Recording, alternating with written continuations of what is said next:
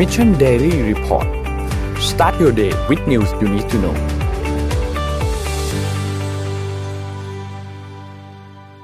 สวัสดีครับยินดีต้อนรับเข้าสู่ Mission Daily Report ประจำวันที่ 11 สิงหาคม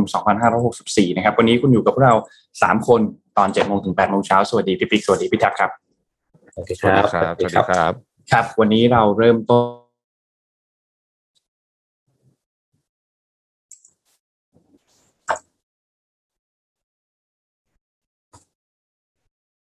เริ่มต้นกันที่อันแรกนะครับภาพจะยังไม่มาสักครู่นะครับ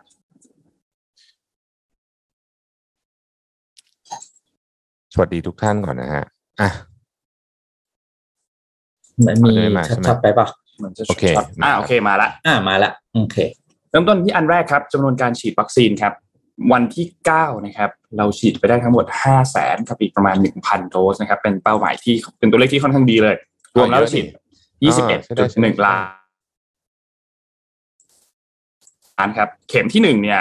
16.3และเข็มที่2เนี่ย4.5ล้าน และเข็มที่3อีกประมาณ268,000โดสนะครับ ก็เป็นตัวเลขที่ดีเลยนะครับ ขอดูตัวเลขความคืบหน้าการฉีดวัคซีนก่อนเลยครับ เป้าหมายครับอ่าอีกอันหนึ่งครับ ขอดูความคืบหน้าวัคซีนก่อนเพิ่งเคยเห็นเลขห้านะเนี่ยโอเค เราฉีดวัคซีนหนึ่งต้องการฉีดวัคซีนหนึ่งร้อยล้านโดสภายในสิ้นปีนี้นะครับ ก็ ต้องทำให้ได้ตามเป้าหมายเนี่ยคือวันละห้าแสนสี่หมื่นเจ็ดพันล่าสุดเราฉีดได้ประมาณห้าแสนหนึ่งพันก็ถือเป็นตัวเลขที่ดี เป็นเป็นเป็นอีกหมายที่ดีนะครับ เราเหลือเวลาอีกหนึ่งร้อยสี่สิบสี่วันจะหมดปีนะครับ เราฉีดไปแล้วยี่สิบเอ็ดจุดหนึ่งเจ็ดเปอร์เซ็นตนะครับ ถือว่า เป็นเป้าหมายที่ดีครับ อัปเดตอัปเกรดขึ้นมาจากช่วงวันเสาร์อาทิตย์ที่ผ่านมานะครับก็หวังว่าจะแรงไม่ตกแบบนี้ไปตลอดทั้งสัปดาห์เลยนะครับเดี๋ยวพรุ่งนี้ต้องรอดูตัวเลขอีกครั้งหนึ่งครับว่าตัวเลขการฉีดวัคซีนจะเป็นอย่างไรนะครับแต่ถือว่าเป็นเป้าหมายที่ดีครับ นอกจากนี้ครับสถานการณ์ผู้ป่วยเป็นอย่างไรบ้างครับ สถานการณ์ผู้ป่วย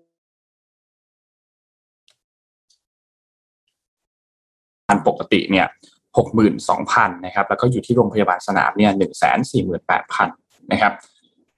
เป็นผู้ป่วยอาการหนักครับเพิ่มเติมขึ้น 232 คนนะครับอยู่ที่ 5,450นะครับและต้องใส่เครื่องช่วยหายใจเพิ่มเติมอีก 22 คนนะครับอยู่ที่ 1,106นะครับคนครับเป็นตัวเลขที่สูงเช่นเดียวกันครับราคาดัชนีตลาดหลักทรัพย์ครับเริ่มต้นที่เซ็ตครับเซ็ต ปิดที่ 1,542.62 นะครับ บวก 0.16%นะครับ ของต่างประเทศเป็นอย่างไรบ้างครับ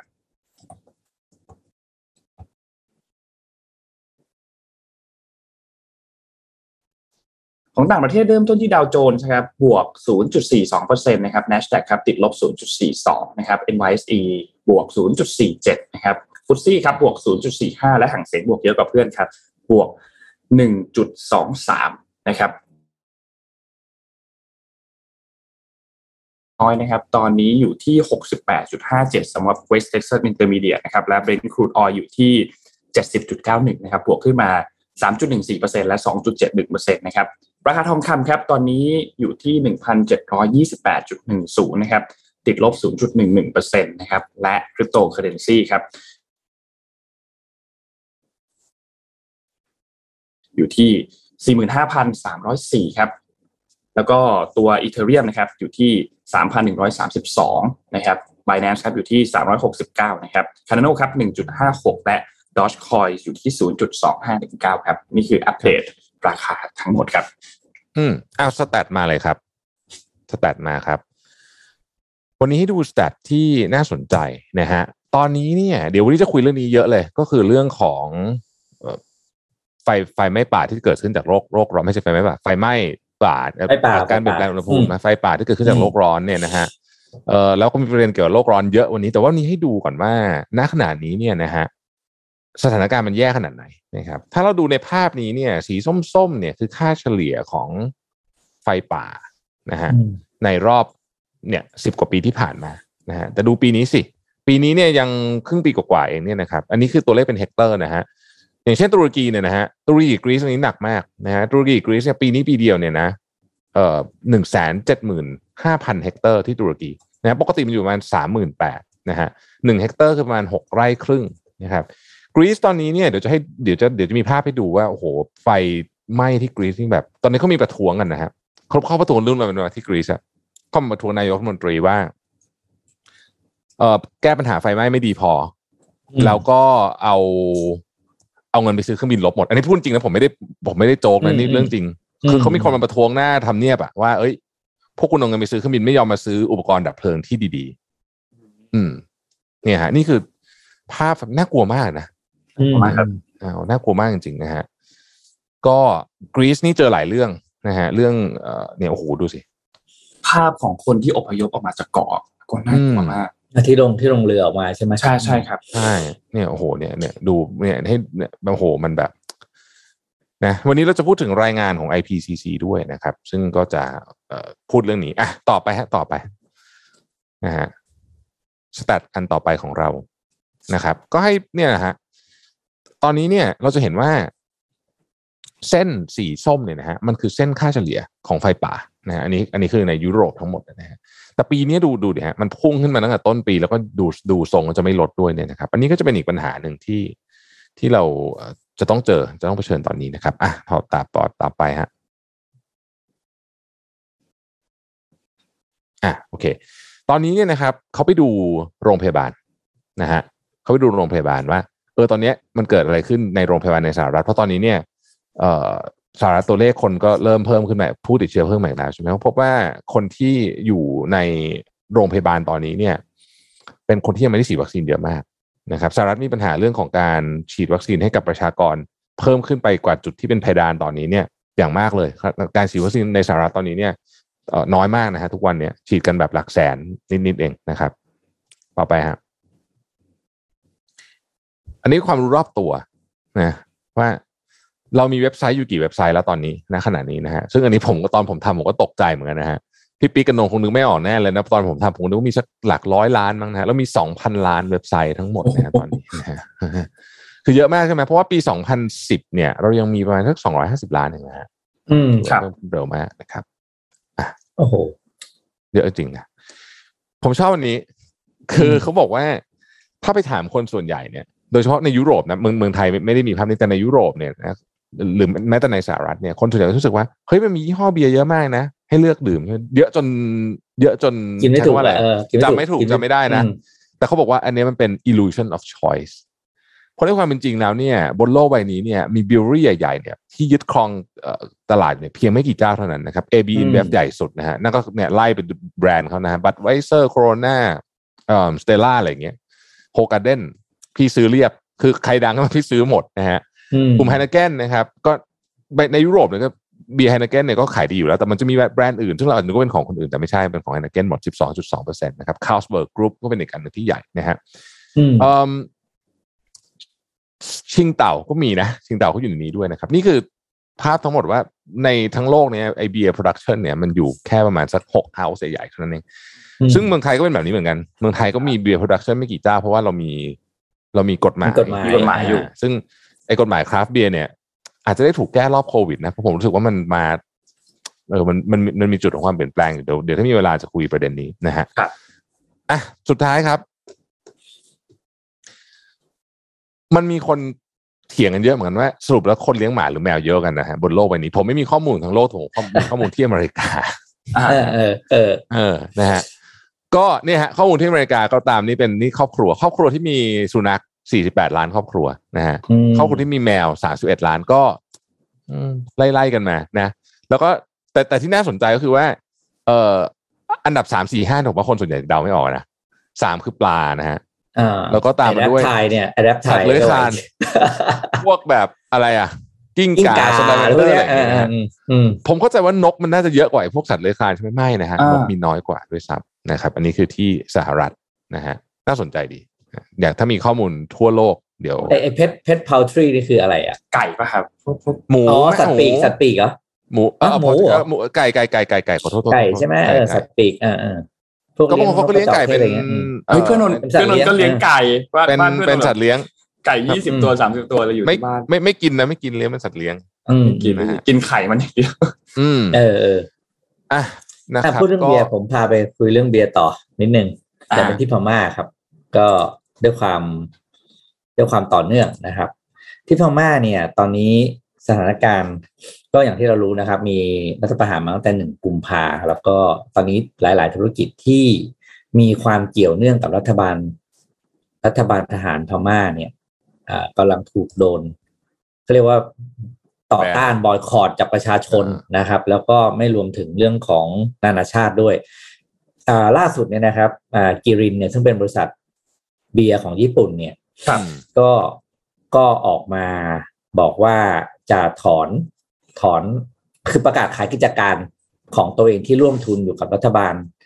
ทหารพม่านะครับ โดย มันมีอ่าในในพม่าเนี่ยมีบริษัทชื่ออ่า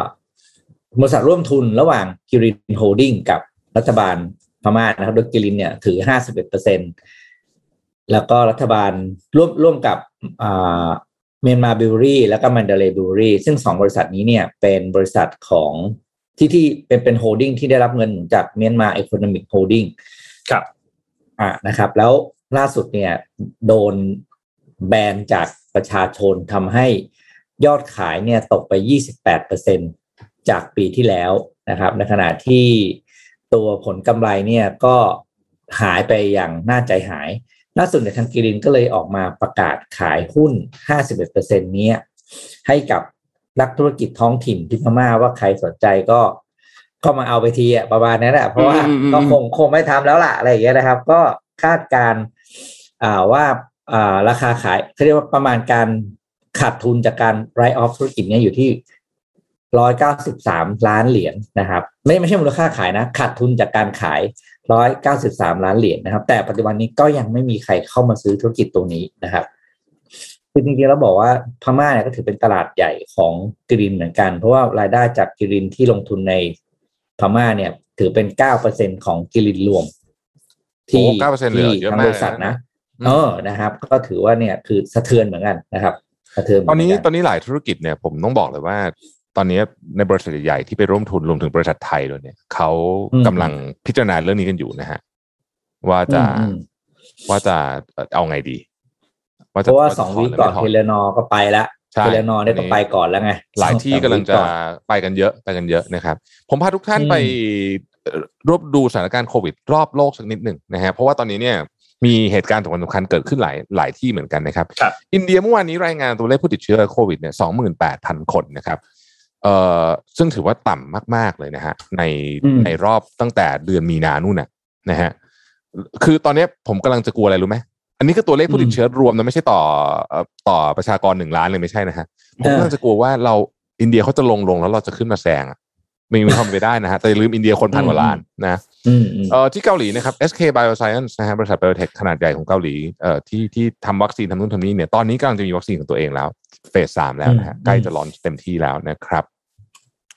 เอ่อฟิลิปปินส์ครับ ฟิลิปปินส์ตัวเลขเศรษฐกิจออกมาเดือนเอ่อของ quarter สองนะครับโตเติบโต 11.8%นะฮะดีมากเลยนะฮะ GDP year on year growth เนี่ยดีมากแม้ว่าฟิลิปปินส์ตอนนี้จะล็อกดาวน์อยู่นะฮะแต่ว่าก็เอ่อเขาก็รู้สึกคือเขาก็บอกว่าเนี่ยตอนเนี้ย เขาจบไอ้ pandemic recession เนี่ยที่มันต่อเนื่องมา 15 เดือนเนี่ยจบละจบละใน quarter ที่ผ่านมาเพราะว่ามันบวกไป 11 กว่าเปอร์เซ็นต์นะครับจีนฮะจีนเนี่ยเมื่อวานนี้มีเคส 143 เคสก็ฟังดูน้อยใช่ไหมแต่สำหรับที่จีนเนี่ยเขาห่วงกันมาก เพราะว่าอันเนี้ยมันมันมันมาจากหลักหน่วยนะฮะแล้วก็อืมแล้วก็เป็นเดลต้าด้วยนะครับ ตอนนี้ที่จีนก็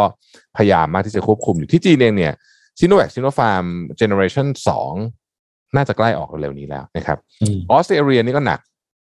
ออสเตรเลียเนี่ยใช้นโยบายเข้มเข้มเข้มข้นมากนะกับการล็อกดาวน์นะครับ แต่เมื่อวานนี้เฉพาะที่นิวเซาท์เวลส์ที่เดียวเนี่ยนะฮะรัฐเดียวเนี่ยนะฮะมีเคสถึง 356 เคสนะฮะเยอะมากๆนะฮะเยอะมากๆเอ่อก็กำลังจะต้องจะต้องติดตามต่อไปว่าจะเป็นยังไงที่ออสเตรเลียนะครับเอ่อแคนาดานะฮะแคนาดาก็บอกว่าจะเริ่มตัดสินใจแบนไฟล์จากบางประเทศอะอาทิเช่น จะขยายการแบนไฟล์จากอินเดีย แล้วก็อีกหลาย ๆประเทศเนี่ยนะฮะที่มีอัตราการติดเชื้อสูงนะครับ กองทัพสหรัฐออกมาบอกว่าจะฉีดวัคซีนให้กับเอ่อบุคลากรของกองทัพทุกคนต้องฉีดทุกคนนะฮะในขณะที่ฝรั่งเศสเนี่ยนะครับฝรั่งเศสเนี่ยไม่ต้องดูตัวเลขติดเชื้อเพราะมันเยอะอยู่แล้ว ประเด็นก็คือเมื่อวานเนี้ยมีคนที่อาการหนักเพิ่มขึ้นถึงร้อยสิบเอ็ดคนนะครับ ซึ่งถือว่าเป็นตัวเลขเพิ่มขึ้นที่สูงขึ้นที่ที่สุดในรอบหลายเดือน ฝรั่งเศสกำลังกลับเข้าสู่การระบาดของโควิดอีกครั้งหนึ่งนะครับ ผมพาไปดูเรื่องของวัคซีนเข็มสามบ้างนะครับครับสถานการณ์เป็นยังไงบ้างกับวัคซีนเข็มสามนะฮะอืม ที่สหรัฐนะฮะที่สหรัฐณขณะนี้ CDC ออกมาบอกว่า ชาวอเมริกันที่ได้รับวัคซีนครบแล้ว ยังไม่จำเป็นจะต้องมี booster อันนี้ข่าวจาก Voice of America นะครับ อย่างไรก็ตามเนี่ยแอนโทนีฟาวซีก็ออกมาบอกว่าไอ้คนที่ภูมิต่ำๆเนี่ย อาจจะต้องรับวัคซีนเพิ่มนะฮะอันนี้ยังเป็น suggestion อยู่นะครับ ที่สหภาพยุโรปเนี่ยณขณะนี้หน่วยงานที่กำกับดูแลเรื่องนี้เนี่ยยังไม่ยังไม่พูดถึงเรื่องเข็มสามนะครับ แต่ว่ามีความเป็นไปได้สูงนะฮะกำลังมีการเจรจาอยู่กับ Pfizer BioNTech แล้วก็ Moderna นะครับที่อังกฤษนะครับที่อังกฤษเนี่ยอังกฤษบอกว่าจะให้เข็ม 3 แก่ผู้สูงอายุ และผู้มีความเสี่ยงสูงตั้งแต่เดือนกันยายนเป็นต้นไปนะครับ อังกฤษเนี่ยได้สั่งซื้อไฟเซอร์อีก 60 ล้านโดสไปแล้วนะครับอืมอืมเพื่อที่จะเตรียมให้กับเอ่อเตรียมฉีดให้กับชาวอังกฤษ 32 ล้านคนให้เร็วที่สุดนะครับ เริ่มต้นกันยายนนี้นะครับ อังกฤษปัจจุบันนี้เนี่ยหลังจากเปิด เมืองมาได้เกิน2สัปดาห์แล้วนะฮะก็ผลก็คือว่าผู้ติดเชื้อเนี่ยต่ำกว่าช่วงก่อนเปิดนะอยู่ที่ประมาณ 20,000 กว่าๆแล้วก็ผู้เสียชีวิตล่าสุดที่ผมดูเนี่ยอยู่ที่ประมาณสัก 30 กว่าคน 40 คนประมาณนี้ ถือว่า ถึงนับถึงวันนี้นะฮะยังเรียกว่าเป็นการตัดสินใจที่ถูกอยู่นะครับเอ่อที่ฟินแลนด์นะฮะฟินแลนด์ยังบอกว่ายังไม่แนะนำให้ประชาชนฉีดวัคซีนเข็มสามแต่ว่าก็อาจจะออกมาแนะนำในเดือนนี้นะครับ ที่ฝรั่งเศสนะครับเอมมานูเอลมาครองระบุว่าฝรั่งเศสจะเริ่มฉีดวัคซีนเข็มสามให้แก่ผู้สูงอายุและกลุ่มเสี่ยงตั้งแต่กันยายนเป็นต้นไปนะครับ เยอรมนีก็เช่นเดียวกันนะครับ ตั้งแต่กันยายนเป็นต้นไปเนี่ย ผู้สูงอายุภูมิหรือใครก็ตามที่ภูมิคุ้มกันต่ำเนี่ยจะเข้ารับวัคซีนเข็มสามซึ่งเป็นวัคซีนของไฟเซอร์หรือโมเดอร์นานะครับ ไม่ว่าใครจะฉีดวัคซีนอะไรมาก่อนนั้นก็ตามจะต้อง boost ด้วย mRNA นะครับสวีเดนนะครับ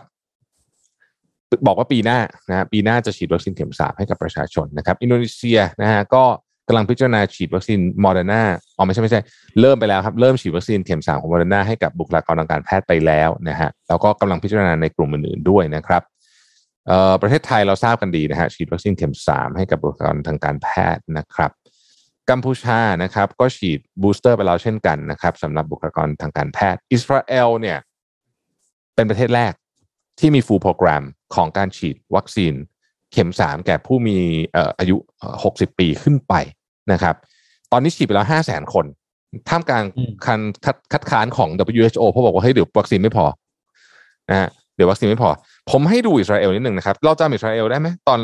ตอนก่อนหน้าก่อนหน้านี้ฮะเดี๋ยวผมเอาภาพทีหนึ่งให้ดูครับใครที่ไม่ติดตามข่าวของอิสราเอลอาจจะคิดว่าเขาคงมีคนติดเชื้อหลักสิบหลักร้อยอยู่ใช่ไหมอ่าดูภาพทีหนึ่งกันนะ อิสราเอลวันนี้เนี่ยนะฮะผู้ติดเชื้อเนี่ยนะฮะอยู่ที่เดี๋ยวนะแป๊บนึงนะฮะนี่หกพันนะหกพันนะครับ กลับมาสูงมาก ๆ อีกแล้วนะฮะน่ากลัวมากเลยนะ แล้วก็อิสราเอลก็อย่าลืมนะครับ ว่าเขาฉีดไฟเซอร์ไปค่อนข้างครบแล้ว เพราะฉะนั้นเดลต้าเนี่ยน่ากลัวจริงๆครับในแง่มุมนี้นะครับ อืม ก็ นี่แหละฮะอิสราเอลจะมี mass mandate อีกครั้งหนึ่งต้องกลับมาใส่หน้ากากต่างๆนานาพวกนี้ เพื่อที่จะรับมือกับเอ่อกับการกลับมาระบาดอย่างรุนแรงของเดลต้านะครับ ภาพของอิสราเอลนี่นี่ต้องต้องติดตาม เพราะว่ามันอาจจะกลายเป็นภาพของประเทศอื่น ๆ ในอีกสักสองสามเดือนได้ อืมนะฮะอะอันนี้ก็เป็นโควิดรายวันครับ นนท์พาไปดูเรื่องของการชุมนุมเมื่อวานนี้ดีกว่าครับ เมื่อวานนี้เนี่ยจริงๆมีการชุมนุมเกิดขึ้นนะครับ เริ่มต้นจากกลุ่มแนวร่วมธรรมศาสตร์และการชุมนุมนะครับ ก็เป็นม็อบวันที่ 10 สิงหาคม ซึ่งวันนี้เนี่ยเรียกได้ว่าเป็นคาร์ม็อบนะครับ ก็จะเป็นการขับรถ แล้วก็มีการบีบแตรระหว่างตามพื้นที่ที่ไปการไปชุมนุมต่างๆนะครับ ทีนี้ เมื่อวานนี้เนี่ยการชุมนุมเนี่ยไปที่ไหนบ้างนะครับ เริ่มต้นก็เริ่มต้นจากที่แยกราชประสงค์นะครับ แล้วก็ค่อยๆ เคลื่อนขบวนไปตามสถานที่ต่างๆ โดยสถานที่แรกที่ไปเนี่ยคือบริเวณหน้าอาคารซิโนไทยทาวเวอร์นะครับ ถนนอโศกมนตรีนะครับ เป็นการแสดงออกเชิงสัญลักษณ์ถึงคุณอนุทินชาญวีรกุลรองนายกรัฐมนตรีรัฐมนตรีว่าการ กระทรวงสาธารณสุขนะครับ ก็เป็นเขาก็พูดถึงว่าเป็นต้นเหตุที่ทำให้การจัดสรรวัคซีนมีปัญหาและซีโนไทยเองก็เป็นกลุ่มนายทุนที่สนับสนุนรัฐบาลของพลเอกประยุทธ์นะครับ ต่อมาจากนั้นครับมีการอ่านประกาศฉบับที่ 2 ของกลุ่มโดยแกนนำแนวร่วมนะครับ ก็ใจความสำคัญก็คือหลักๆก็คือต้องการที่จะประกาศกฎหมายสำคัญของขบวนการ แสดงจุดยืนให้ชัดเจนอีกครั้งหนึ่งมุ่งเป้าไปยังในทุน ขุนศึกศักดินา ซึ่งเป็นสามรากเหง้าของปัญหา แล้วก็เป็นตัวถ่วงความเจริญของประเทศ พร้อมเรียกร้องให้รัฐบาลเนี่ยลาออกและให้มีการจัดตั้งรัฐบาลใหม่ตามวิถีประชาธิปไตย ไม่ใช่วิถีเผด็จการและรัฐบาลที่เป็นของประชาชนพอเข้ามาแล้วต้องดำเนินการ 5 ข้อ ข้อทีหนึ่1 คือควบคุมสถานการณ์โรคระบาดให้กลับเข้าสู่สภาวะปกติ ข้อที่ 2 คือแก้ไขวิกฤตเศรษฐกิจให้ประชาชนสามารถประกอบอาชีพได้อย่างปกติ ข้อที่ 3 ยกเลิกรัฐธรรมนูญปี 2560 และข้อที่ 4 ผลักดันให้เกิดการปฏิรูปโครงสร้างสถาบันการเมืองกองทัพศาลและสถาบันเพื่อให้ประชาชนมีสิทธิเสรีภาพ และข้อสุดท้ายคือคืนศักดิ์ศรีความเป็นมนุษย์ให้กับประชาชนนะครับ การการทำกิจกรรมในรอบนี้มีการบีบแตรมีการสาดสีใส่บริเวณป้ายของป้ายของบริษัทนะครับ แล้วก็มีการปาหุ่นผ้าขนาดเล็ก ซึ่งเปรียบเสมือนเป็นร่างของผู้เสียชีวิตจากโควิด เพราะว่าการบริหารที่ล้มเหลวของรัฐบาล มีการโปรยกระดาษที่มี ข้อความของข้อเรียกร้องอยู่นะครับและจากนั้นเนี่ยก็ได้เคลื่อนขบวนไปที่จุดที่ 2 ตอนประมาณบ่ายสามโดยจุดที่เคลื่อนไปเนี่ยคือไปบริเวณถนนอโศกดินแดงนะครับ โดยกลุ่มผู้ชุมนุมเนี่ยกล่าวว่า ที่ตั้งนี้เป็นที่ตั้งของบริษัทร้อยเอกธรรมนัฐพรมเผ่านะครับบริเวณอโศกดินแดงนะครับ ก็ทำกิจกรรมคล้ายๆกันครับ และหลังจากนั้นเนี่ยก็เคลื่อนที่ไปที่หน้า King Power ถนนรางน้ำนะครับ มาถึงที่นี่แกนนำก็ปราศัยครับว่าเหตุผลที่ต้องมาที่นี่เนี่ย เพราะว่า กลุ่มบริษัท King Power มีการสนับสนุนเป็นนายทุนของรัฐบาล จากนั้นได้ทำกิจกรรมป้ายสีแล้วก็ป้ายชื่อต่างๆนะครับ และหลังจากนั้นก็ยุติการชุมนุมตอนเวลา5โมง10 นาทีนะครับ โดยระบุว่ามีความจำเป็นต้องสิ้นสุดกิจกรรมในวันนี้ แต่การต่อสู้ยังไม่หยุด โดยให้มวลชนเนี่ยแยกย้ายกันเดินทางกลับบ้าน โดยหลีกเลี่ยงเส้นทางแยกดินแดงนะครับ ตอน5โมง10 ทุกอย่างถูกยุติการชุมนุม ทีนี้ก็ แต่ว่าประเด็นก็คือตอนหลังจากนั้นเนี่ยนะครับสถานการณ์ชุมนุมหลัง6โมงเย็นเนี่ยนะครับที่ผ่านมาเนี่ยตำรวจควบคุมฝูงชนนะครับได้มีการใช้รถน้ำนะครับเข้าสกัดกั้นบริเวณผู้ชุมนุมที่แยกสามเหลี่ยมดินแดงครับทำให้สถานการณ์ก็เริ่มมีความตึงเครียดมากยิ่งขึ้นนะครับ ซึ่งต้องบอกว่าแนวร่วมธรรมศาสตร์และการชุมนุมเนี่ยมีการยุติการชุมนุมไปแล้วนะครับ ก็ประกาศผ่านทางเพจ Facebook ไปที่เรียบร้อยแล้วนะครับ แล้วก็เจ้าหน้าที่เนี่ยได้ประกาศให้ผู้ชุมนุมที่อยู่บริเวณโดยรอบเนี่ยกลับบ้าน และประกาศกับประชาชนว่ามีความจำเป็นที่จะต้องเข้าควบคุมสถานการณ์นะครับ แต่สถานการณ์ก็ยังคงตึงเครียดไปอย่างต่อเนื่องนะครับ กินเวลายาวไปจนถึงช่วงประมาณหนึ่งทุ่มนะครับ ตอนหนึ่งทุ่มเนี่ย ก็เจ้าหน้าที่ได้ประกาศอีกครั้งหนึ่งครับ บอกว่าให้สื่อมวลชนเนี่ยหาสถานที่หลบภัยอยู่ในซอยเพื่อความปลอดภัย และเจ้าหน้าที่ก็บอกว่า ผู้ชุมนุมมีการใช้กระสุนจริง กับมีเสียงเจ้าหน้าที่เนี่ยร้องร้องขอเพื่อเรียกรถพยาบาลเข้ามาเพราะว่ามีเจ้าหน้าที่ถูกยิงนะครับ แล้วก็มีเสียงพูดว่าด่วนด่วนกระสุนจริง เปิดช่องให้รถพยาบาล จากนั้นก็มีรถพยาบาลคันหนึ่งมา รับตัวผู้ได้รับบาดเจ็บฝั่งเจ้าหน้าที่เนี่ยออกไปนะครับ โดยทางด้านสำนักข่าว BBC เนี่ยยังไม่สามารถที่จะยืนยันได้ว่า ผู้ที่รับบาดเจ็บเป็นใคร และได้รับบาดเจ็บจากอาวุธอะไรนะครับ และตึงเครียด ไปจนถึงช่วงประมาณ3ามทุ่มเลยครับถึงจะคลี่คลายนะครับ ผู้ชุมนุมก็เริ่มเดินทางกลับได้ เจ้าหน้าที่ถึงเริ่มถอดกำลังออกมา เริ่มมียานพาหนะสามารถที่จะสัญจรบริเวณตรงนั้นได้นะครับ เมื่อวานนี้เนี่ยทางด้านของบชนเนี่ยได้มีการแถลงสรุปนะครับว่าสำหรับม็อบวันที่ 10 สิงหาเนี่ยมีการจับผู้ชุมนุมไป 6 รายนะครับยึดรถจักรยานยนต์ 100 คัน และมีตำรวจบาดเจ็บ 6 นายนะครับ ก็เป็นสรุปที่ คุณปิยะตาวิชัยรองพบชนเนี่ยนะครับ ในฐานะโฆษกของพชนก็มาแถลงสรุปเมื่อวานนี้นะครับ ก็คร่าวๆประมาณนี้ครับสำหรับการชุมนุมเมื่อวานนี้ มีการใช้กระสุนยางและมีการใช้แก๊สน้ำตาและรถน้ำครับ เดือนนี้สิงหาคมเนี่ยแม้ว่าจะมีการล็อกดาวน์แล้วก็มีในหลายจังหวัดเนี่ยนะครับ แล้วก็มีโควิดเนี่ยแต่ว่าผมเชื่อว่าเดือนนี้เนี่ยการเมืองทั้งในและนอกสภาจะเดือดมาก รอติดตาม ต้องติดตามอย่างไม่กระพริบเลยนะฮะนี่นนท์พี่ปิ๊กครับ ก่อนจะเข้าเจ็ดโมงครึ่งเนี่ยจะขออนุญาตพาไปที่ report ของ IPCC นะฮะซึ่งต้องบอกว่าเป็น report เขย่าโลกเลยก็ว่าได้ครับใหญ่มากเป็น report ที่ทุกคนต้องต้องฟังเลยนะ เรื่องนี้เป็นเรื่องที่ใหญ่มากนะครับ เอา report ขึ้นมาเลยฮะ IPCC นะครับได้ออก report มาฉบับหนึ่งใช้เวลาทำถึง 8 ปี ใช้นักวิทยาศาสตร์ทั่วโลกนะฮะในการทำ report ฉบับนี้ขึ้นมา ซึ่งผมเอาข้อมูลมาจาก The Economist แล้วก็ Financial Times มารวมๆกัน นี่คือน่าจะเป็นที่กรีซมันในรูปหน้าปกเนี่ยนะฮะน่าจะใช่นะฮะโอเคนะครับ พูดถึงเรื่องภาวะโลกร้อน IPCC คือใครนะฮะ IPCC คือ Intergovernmental Panel on Climate Change จัดตั้งโดยสหประชาชาติเป็นนักวิทยาศาสตร์จากหลาย ๆ ประเทศนะครับ เข้ามาทำเรื่องของการศึกษาเรื่อง climate change ไม่ใช่ในเฉพาะแง่มุมวิทยาศาสตร์อย่างเดียวแต่พูดถึงสังคมเศรษฐศาสตร์ด้วยนะครับเขาเพิ่งตีพิมพ์รายงานเมื่อวันที่ 9 สิงหาที่ผ่านมา นะครับ พูดถึงเรื่องโลกร้อนพูดถึงเรื่องต่างๆนานาเนี่ยแต่ว่าไอ้ประโยคที่มันทำให้คนขนลุกกันเยอะมากก็คือ มนุษย์แทบไม่มีความหวังในการแก้ปัญหาเหตุการณ์ครั้งนี้ได้แล้วนะฮะเหตุการณ์โลกโลกร้อนนี้ได้แล้วนะครับอะเราไปค่อยๆดูกันทีละนิดว่าเป็นยังไงนะครับ ในรายงานฉบับล่าสุดเนี่ยนะฮะที่เป็นรายงานฉบับเต็มที่เพิ่งออกเมื่อไม่กี่วันมานี้เนี่ยมันคือมันคือครั้งสุดท้ายที่เขาออกฉบับแบบนี้คือปี 2013 นะครับเขาค้นพบว่าไอ้เป้าหมายที่เราเคยตั้งกันไว้อะบอกว่าจะไม่ให้โลกอุณหภูมิ เพิ่มเกิน 1.5 องศาเนี่ยนะฮะดูท่าทางเนี่ยจะยากแล้วนะครับเพราะว่าตั้งแต่ทำ Paris Agreement มาเนี่ย มันก็ไม่ได้อยู่ในในในทิศทางนั้น เพราะฉะนั้นเนี่ย ถ้าไม่ทำอะไรเหมือนถึงว่าถ้าถ้าถ้าบริหารจัดการไม่ดีนะครับภายในปี 2050 เนี่ยนะฮะมันจะทะลุไอเส้นนี้ แล้วมันจะมันจะมีปัญหาเรื่องอะไรบ้างถ้าเกิดมันเกิน 1.5 นะครับเขาบอกว่าการที่อุณหภูมิเกิน 1.5 องศาจากช่วงยุคก่อนปฏิวัติอุตสาหกรรมนี่ส่งผลให้เกิดสภาวะอากาศแปรปรวนที่เรียกว่า extreme weather เนี่ย แบบที่เราไม่เคยเห็นมาก่อน เราเริ่มเห็นบ้างแล้ว แต่มันจะรุนแรงมากกว่านี้ไปอีกนะครับ แล้วการแก้ปัญหาเนี่ย คือต้องใช้เวลาเป็นหลักร้อยปีพันปีในการแก้ ดังนั้นแปลว่า เราอาจจะไม่ได้มีโอกาสแก้นะครับ1.5องศาเซลเซียสเนี่ยอาจจะทำให้น้ำทะเลเพิ่มขึ้นสูงขึ้นได้ถึง2เมตร ถ้า2เมตรแปลว่าเมืองหลายเมืองจะหายไปยกรวมถึงกรุงเทพมหานครด้วยนะฮะเอ่อ1.5องศาเซลเซียสเนี่ยอาจจะหมายถึงอาร์กติกที่ฤดูร้อนไม่มีน้ำแข็งเลย ซึ่งไม่เคยมีมาก่อนนะฮะเรียกว่าไม่มีน้ำแข็งเลยเนี่ยนะฮะเป็นไปได้นะครับ ผลการวิจัยหรือว่าการคาดการณ์ในรายงานฉบับนี้เนี่ยเขามีให้ลำดับความมั่นใจด้วยนะว่าเรื่องไหนเขามั่นใจว่าเกิดแน่ๆมีโอกาสเกิดสูง หรือเรื่องไหนความมั่นใจต่ำส่วนใหญ่อยู่ในระดับ high confidence ทั้งสิ้นเรื่องใหญ่ ๆ ในรายงานฉบับนี้อยู่ high confidence ทั้งหมดเลยนะครับ ต่อฮะเอ่อ เขาบอกว่า best case scenario ตอนนี้นะที่เขาคิดว่าจะทำได้เนี่ยคือทุกคนร่วมมาร่วมมือกันหมดเนี่ยนะฮะแล้วก็ทำให้การปล่อยก๊าซเรือนกระจกเนี่ยต่ำที่สุดเท่าที่เป็นไปได้คือทุกประเทศต้องร่วมมือกันหมด แต่ถึงกระนั้นก็เหอะอุณหภูมิก็จะเพิ่มไปประมาณสัก 1.6 องศา ในปี 2060 ไป peak ตอนที่นั่นนะฮะแล้วก็จะค่อยๆลดลงเหลือเพิ่ม 1.4 องศาภายในสิ้นอ่าศตวรรษนี้นะครับ อันนี้เป็น scenario ที่ดีที่สุด worst case scenario คือตกลงกันไม่ได้นะฮะต่างคนก็ต่างทำอะไรของตัวเองไปเนี่ยนะครับ อุณหภูมิโลกอาจจะเพิ่มขึ้นสูงได้ถึง 5.7 องศาเซลเซียสนะครับซึ่งถ้าเป็นแบบนั้นก็คือ bye bye ลาก่อนนะฮะคือเละแน่นอนนะครับ ต่อฮะ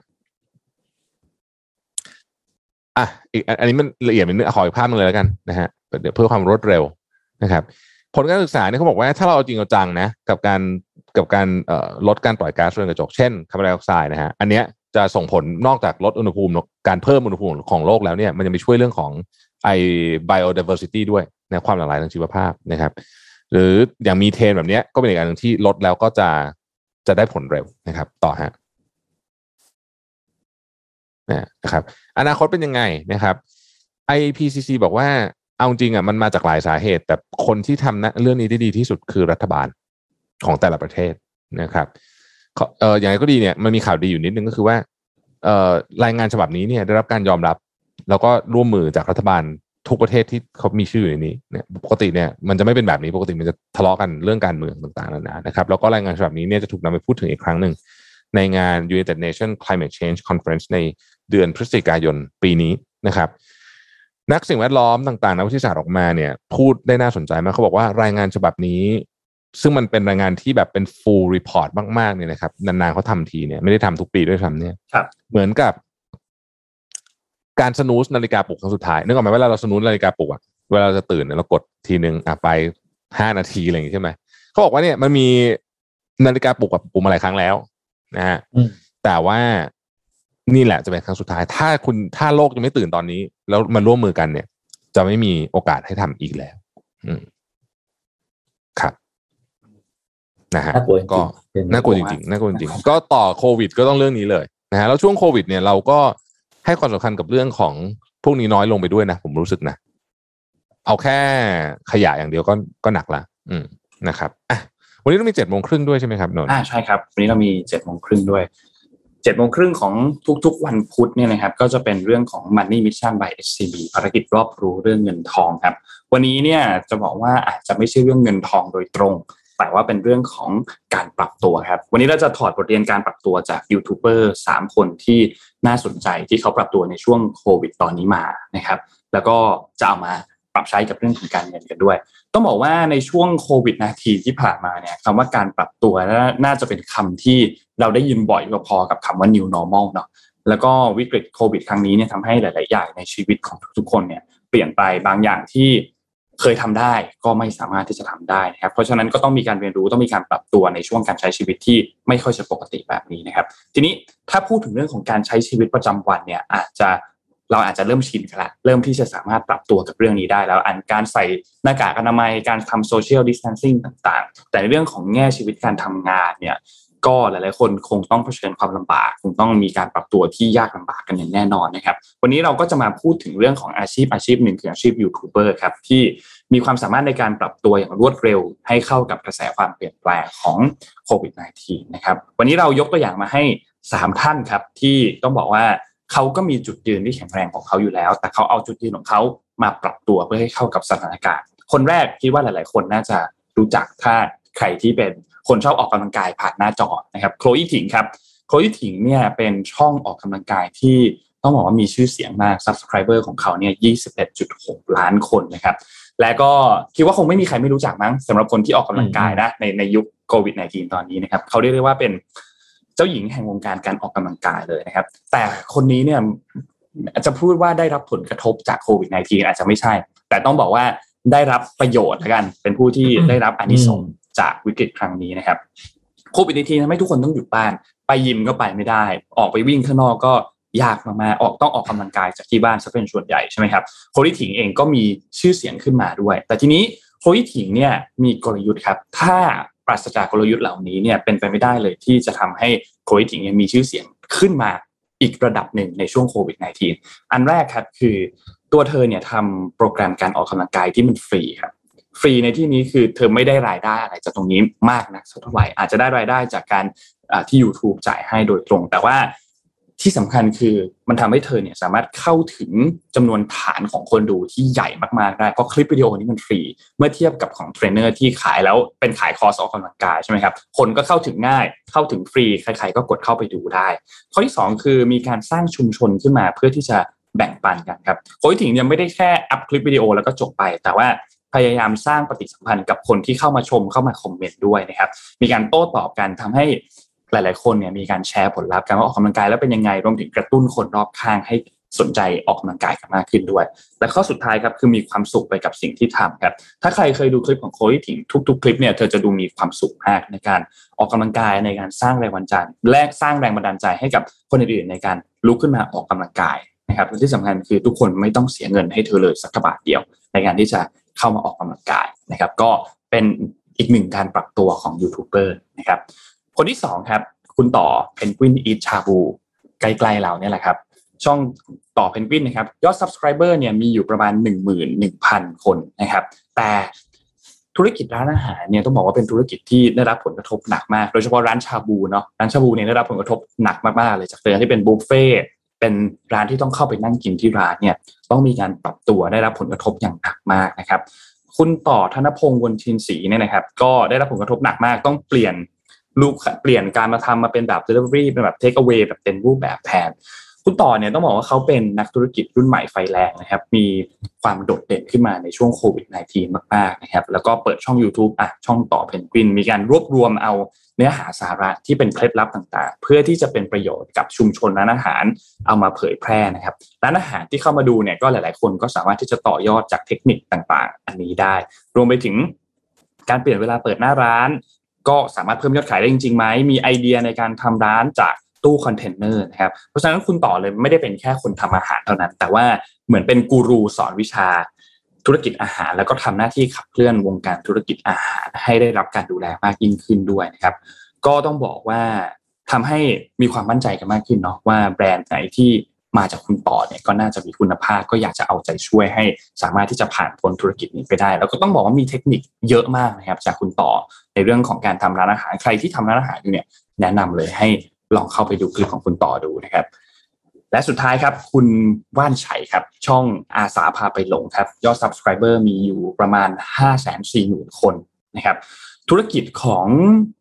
travel blogger เนี่ยได้รับผลกระทบเต็มๆเลยนะร้อยเปอร์เซ็นต์เลย เพราะว่าไปเที่ยวไม่ได้ ต้องบอกว่าธุรกิจนี้เนี่ยเป็นธุรกิจที่ได้รับผลกระทบรุนแรงมากอันหนึ่งเหมือนกัน คุณว่านไฉช่องอาสาพาไปหลงเนี่ยนะครับ เป็นยูทูบเบอร์สายท่องเที่ยวนะครับ พอสถานการณ์แย่ลงจากแผนเดิมที่จะวางไว้ว่าจะไปเที่ยวที่นู่นที่นี่เนี่ย ก็ พังหมดนะครับ รายได้เองก็หายไปด้วยเช่นเดียวกันนะครับ สิ่งแรกที่คุณทำที่คุณว่านไฉทำในการปรับตัวนะครับเขาเริ่มทำคอนเทนต์ด้านการทำอาหารแทนครับในช่วงที่ไม่สามารถที่จะเดินทางได้ แม้ว่ามันก็ไม่ใช่คอนเทนต์ที่เขาถนัดมากเท่าไหร่นะครับเขาก็เลยต้องปรับตัวใหม่อีกรอบหนึ่งโดยเอา footage เก่าๆที่เคยไปท่องเที่ยวมาเนี่ยจากเดิมที่เขาเล่าไปแล้วเนี่ยเอา footage เหล่านั้นเนี่ยมาเล่าใหม่อีกครั้งหนึ่ง แต่ทีนี้ footage มันก็มีจำนวนจำกัดถูกไหมครับพอเล่าไปถึงจำนวนเล่าไปถึงจังหวะหนึ่ง footage เหล่านั้นเนี่ยมันก็ต้องหมดก็ต้องพยายามที่จะหาคอนเทนต์ใหม่ๆครับซึ่งต้องบอกว่าด้วยประสบการณ์การเล่าเรื่องของคุณว่านไฉเนี่ยเล่าเรื่องเก่งอยู่แล้ว ก็เลยเอาประสบการณ์การท่องเที่ยวที่ไปเที่ยวแล้ว เจอผีครับ เอามาเล่าให้ฟัง แล้วก็อะเอาเรื่องผีมาเล่าให้ฟัง แล้วนอกจากนี้เนี่ยก็ค่อยๆ มีการเสนอแนวทางอื่นๆเช่นเรื่องของการจัดออฟฟิศให้เป็นสตูดิโอแบบ green screen นะครับ การเล่าเรื่องการเที่ยวแบบที่ตัวเองไม่ได้ออกจากบ้านเป็นคอนเซ็ปต์แบบ travel from home นะครับต้องบอกว่าก็เป็นอีกมุมหนึ่งที่ทุกคนแค่เอาตาตัวเองออกไปนอกบ้านเท่านั้นตัวไม่ต้องไปนะครับแล้วต้องบอกว่าสิ่งที่คุณบ้านชัยได้เรียนรู้เนี่ยคือคอนเทนต์ที่ทำมาทั้งหมดเนี่ยมันไม่จีรังยั่งยืนครับ แล้วสิ่งสำคัญเลยคือคนดูเนี่ยต้องมีความสุขไปกับทางเลือกที่เรา ถือว่ามันเป็นทางรอดของเราเนาะจึงต้องก่อให้เกิดแคมเปญอันหนึ่งครับคือแคมเปญเที่ยวต้องฟื้นนะครับโดยแคมเปญอันนี้เนี่ยใช้พื้นที่ใน Facebook ที่มีผู้ติดตามประมาณ 1.5 ล้านคน แล้วก็ YouTube เนี่ยประมาณ 5 0 0แสนกว่านะครับในการฝากร้านโปรโมทธุรกิจ แล้วก็เพจเนี่ยจะค่อยๆเดินทางไปโปรโมทแบบทีละจังหวัดนะครับ และที่สำคัญคือพอเขามีแนวคิดว่าพอการท่องเที่ยวกลับมาเป็นปกติแล้วเนี่ยก็สามารถทำให้ Travel Blogger เนี่ยสามารถกลับมาผลิตคอนเทนต์ได้อีกครั้งหนึ่ง นะครับพวกนี้เนี่ยก็เป็นตัวอย่างทั้งหมดนะครับในเรื่องของการปรับตัว ซึ่งต้องบอกว่าเราหลีกเลี่ยงไม่ได้อยู่แล้วนะครับแล้วต้องบอกว่าการพลิกวิกฤตให้เป็นโอกาสในการสร้างรายได้ในอย่างของคุณโกลยิทีเนาะการสร้างคอนเทนต์ของคุณต่อเพนกวิน และการปรับตัวเพื่อรักษารายได้ เพื่อให้สามารถที่จะอยู่รอดได้ของคุณว่านไฉเนี่ยก็เป็นการปรับตัวของยูทูบเบอร์ซึ่งต้องบอกว่าเรื่องการเงินก็เช่นเดียวกันครับ การเงินเองเนี่ยในช่วงเวลาตอนนี้ที่ทุกคนเจอหนักมากๆเรื่องของการลงทุนเรื่องของอะไรต่างๆเนี่ย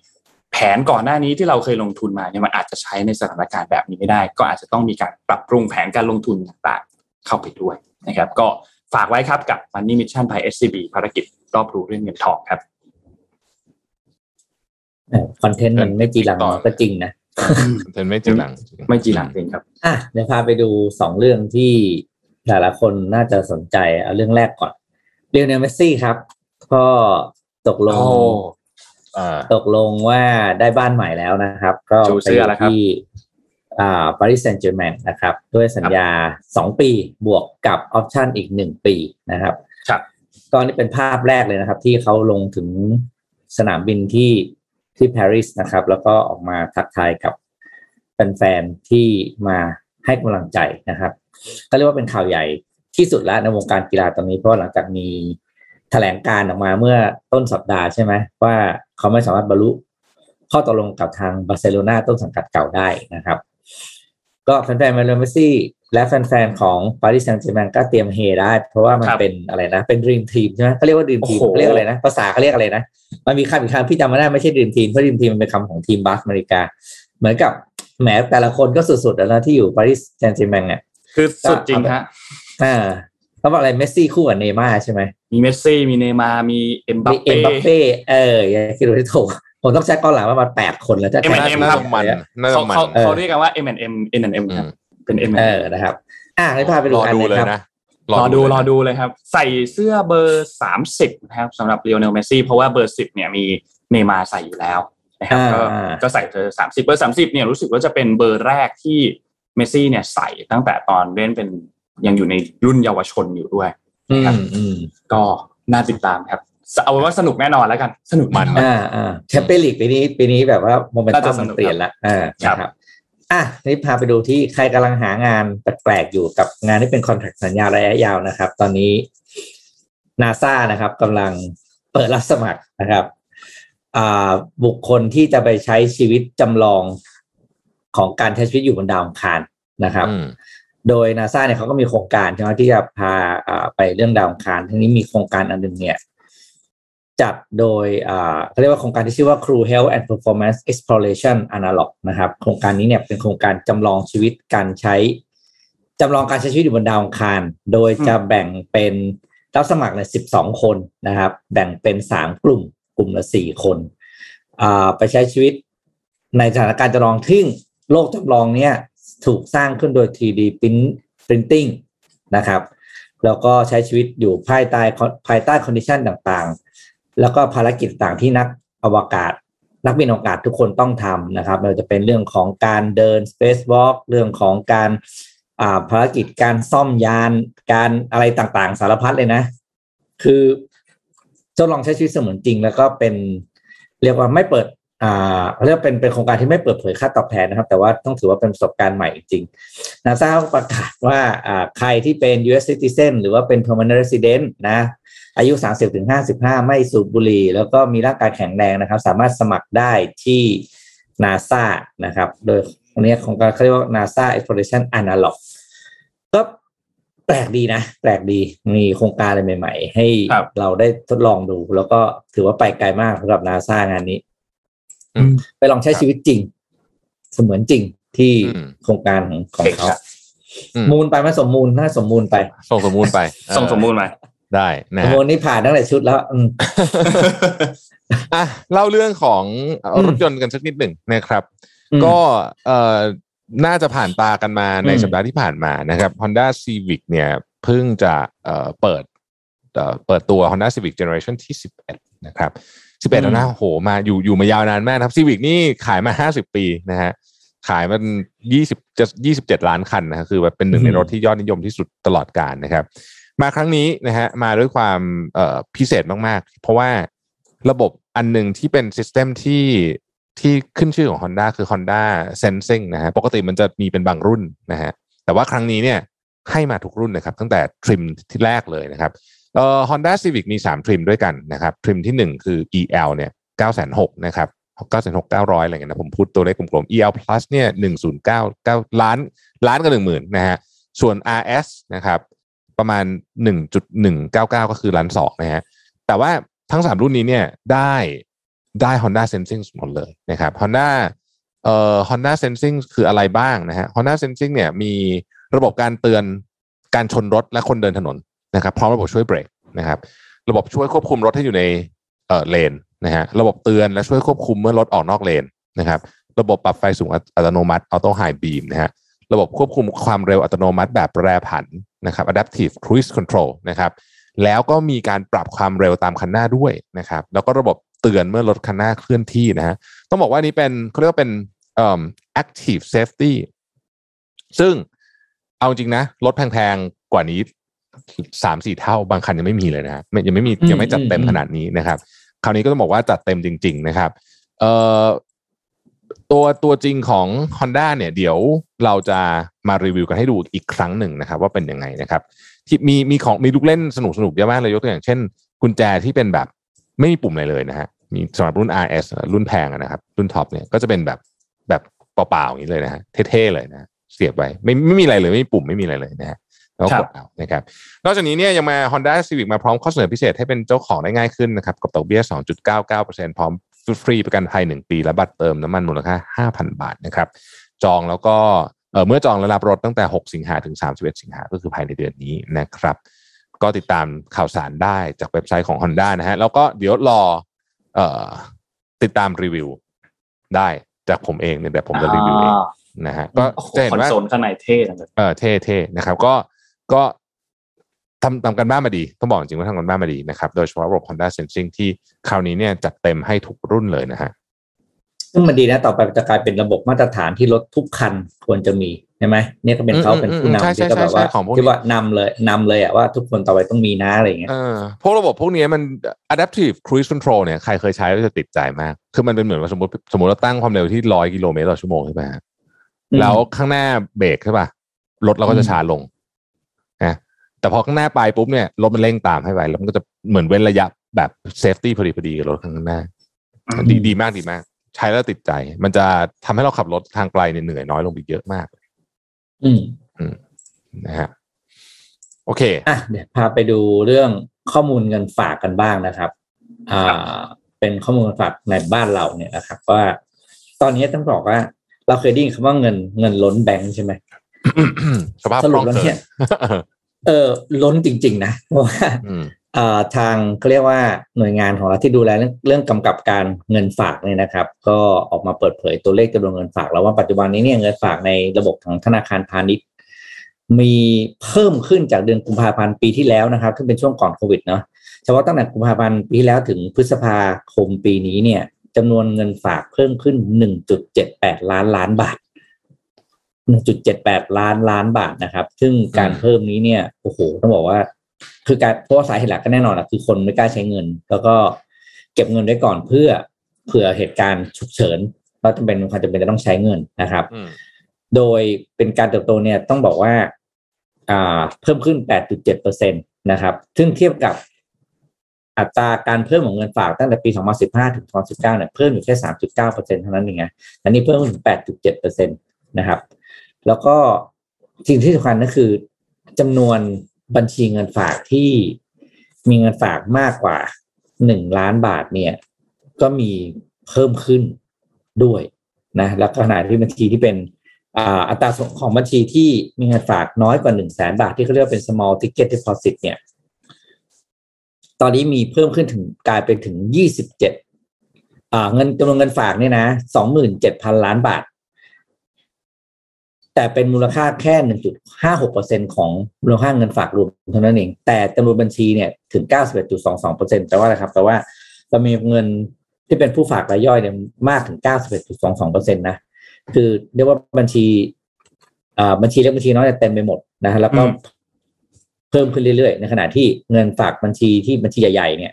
ก็น้อยลงเรื่อยๆแต่ว่าเงินต่อบัญชีมันมากขึ้นได้แสดงให้เห็นถึงความความความ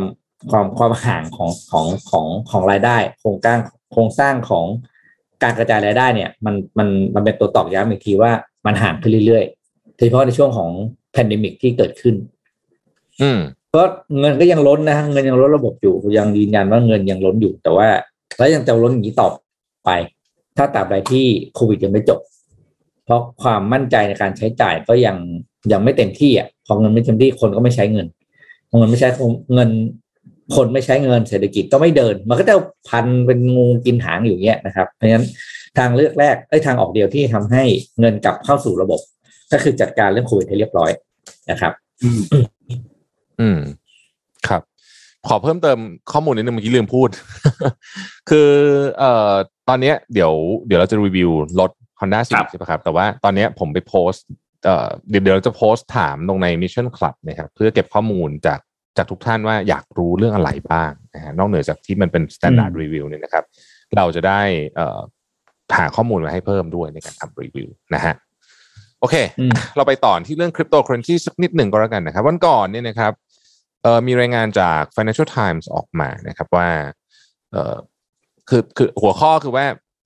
เอ่อตอนเนี้ยโลกตะวันตกอะควรจะรัฐบาลรัฐบาล ควรจะให้ความสำคัญกับเรื่องคริปโตมากกว่านี้ ไม่งั้นเนี่ยเดี๋ยวจีนจะยึดไปนะ นะฮะในรายงานฉบับนี้ของ Financial Times เนี่ยเขาบอกว่าตอนนี้โลกตะวันตกเนี่ยเหมือนพยายามจะควบคุมโดยการใช้วิธีเดิมๆ ก็คือกฎหมายนะครับขอสไลด์ถัดไปนะฮะเอ่อกฎหมายนะครับ แต่จริงๆเนี่ยเราก็แบนแบนนู่นแบนนี่อะไรประมาณนี้เนี่ยนะครับรู้สึกว่า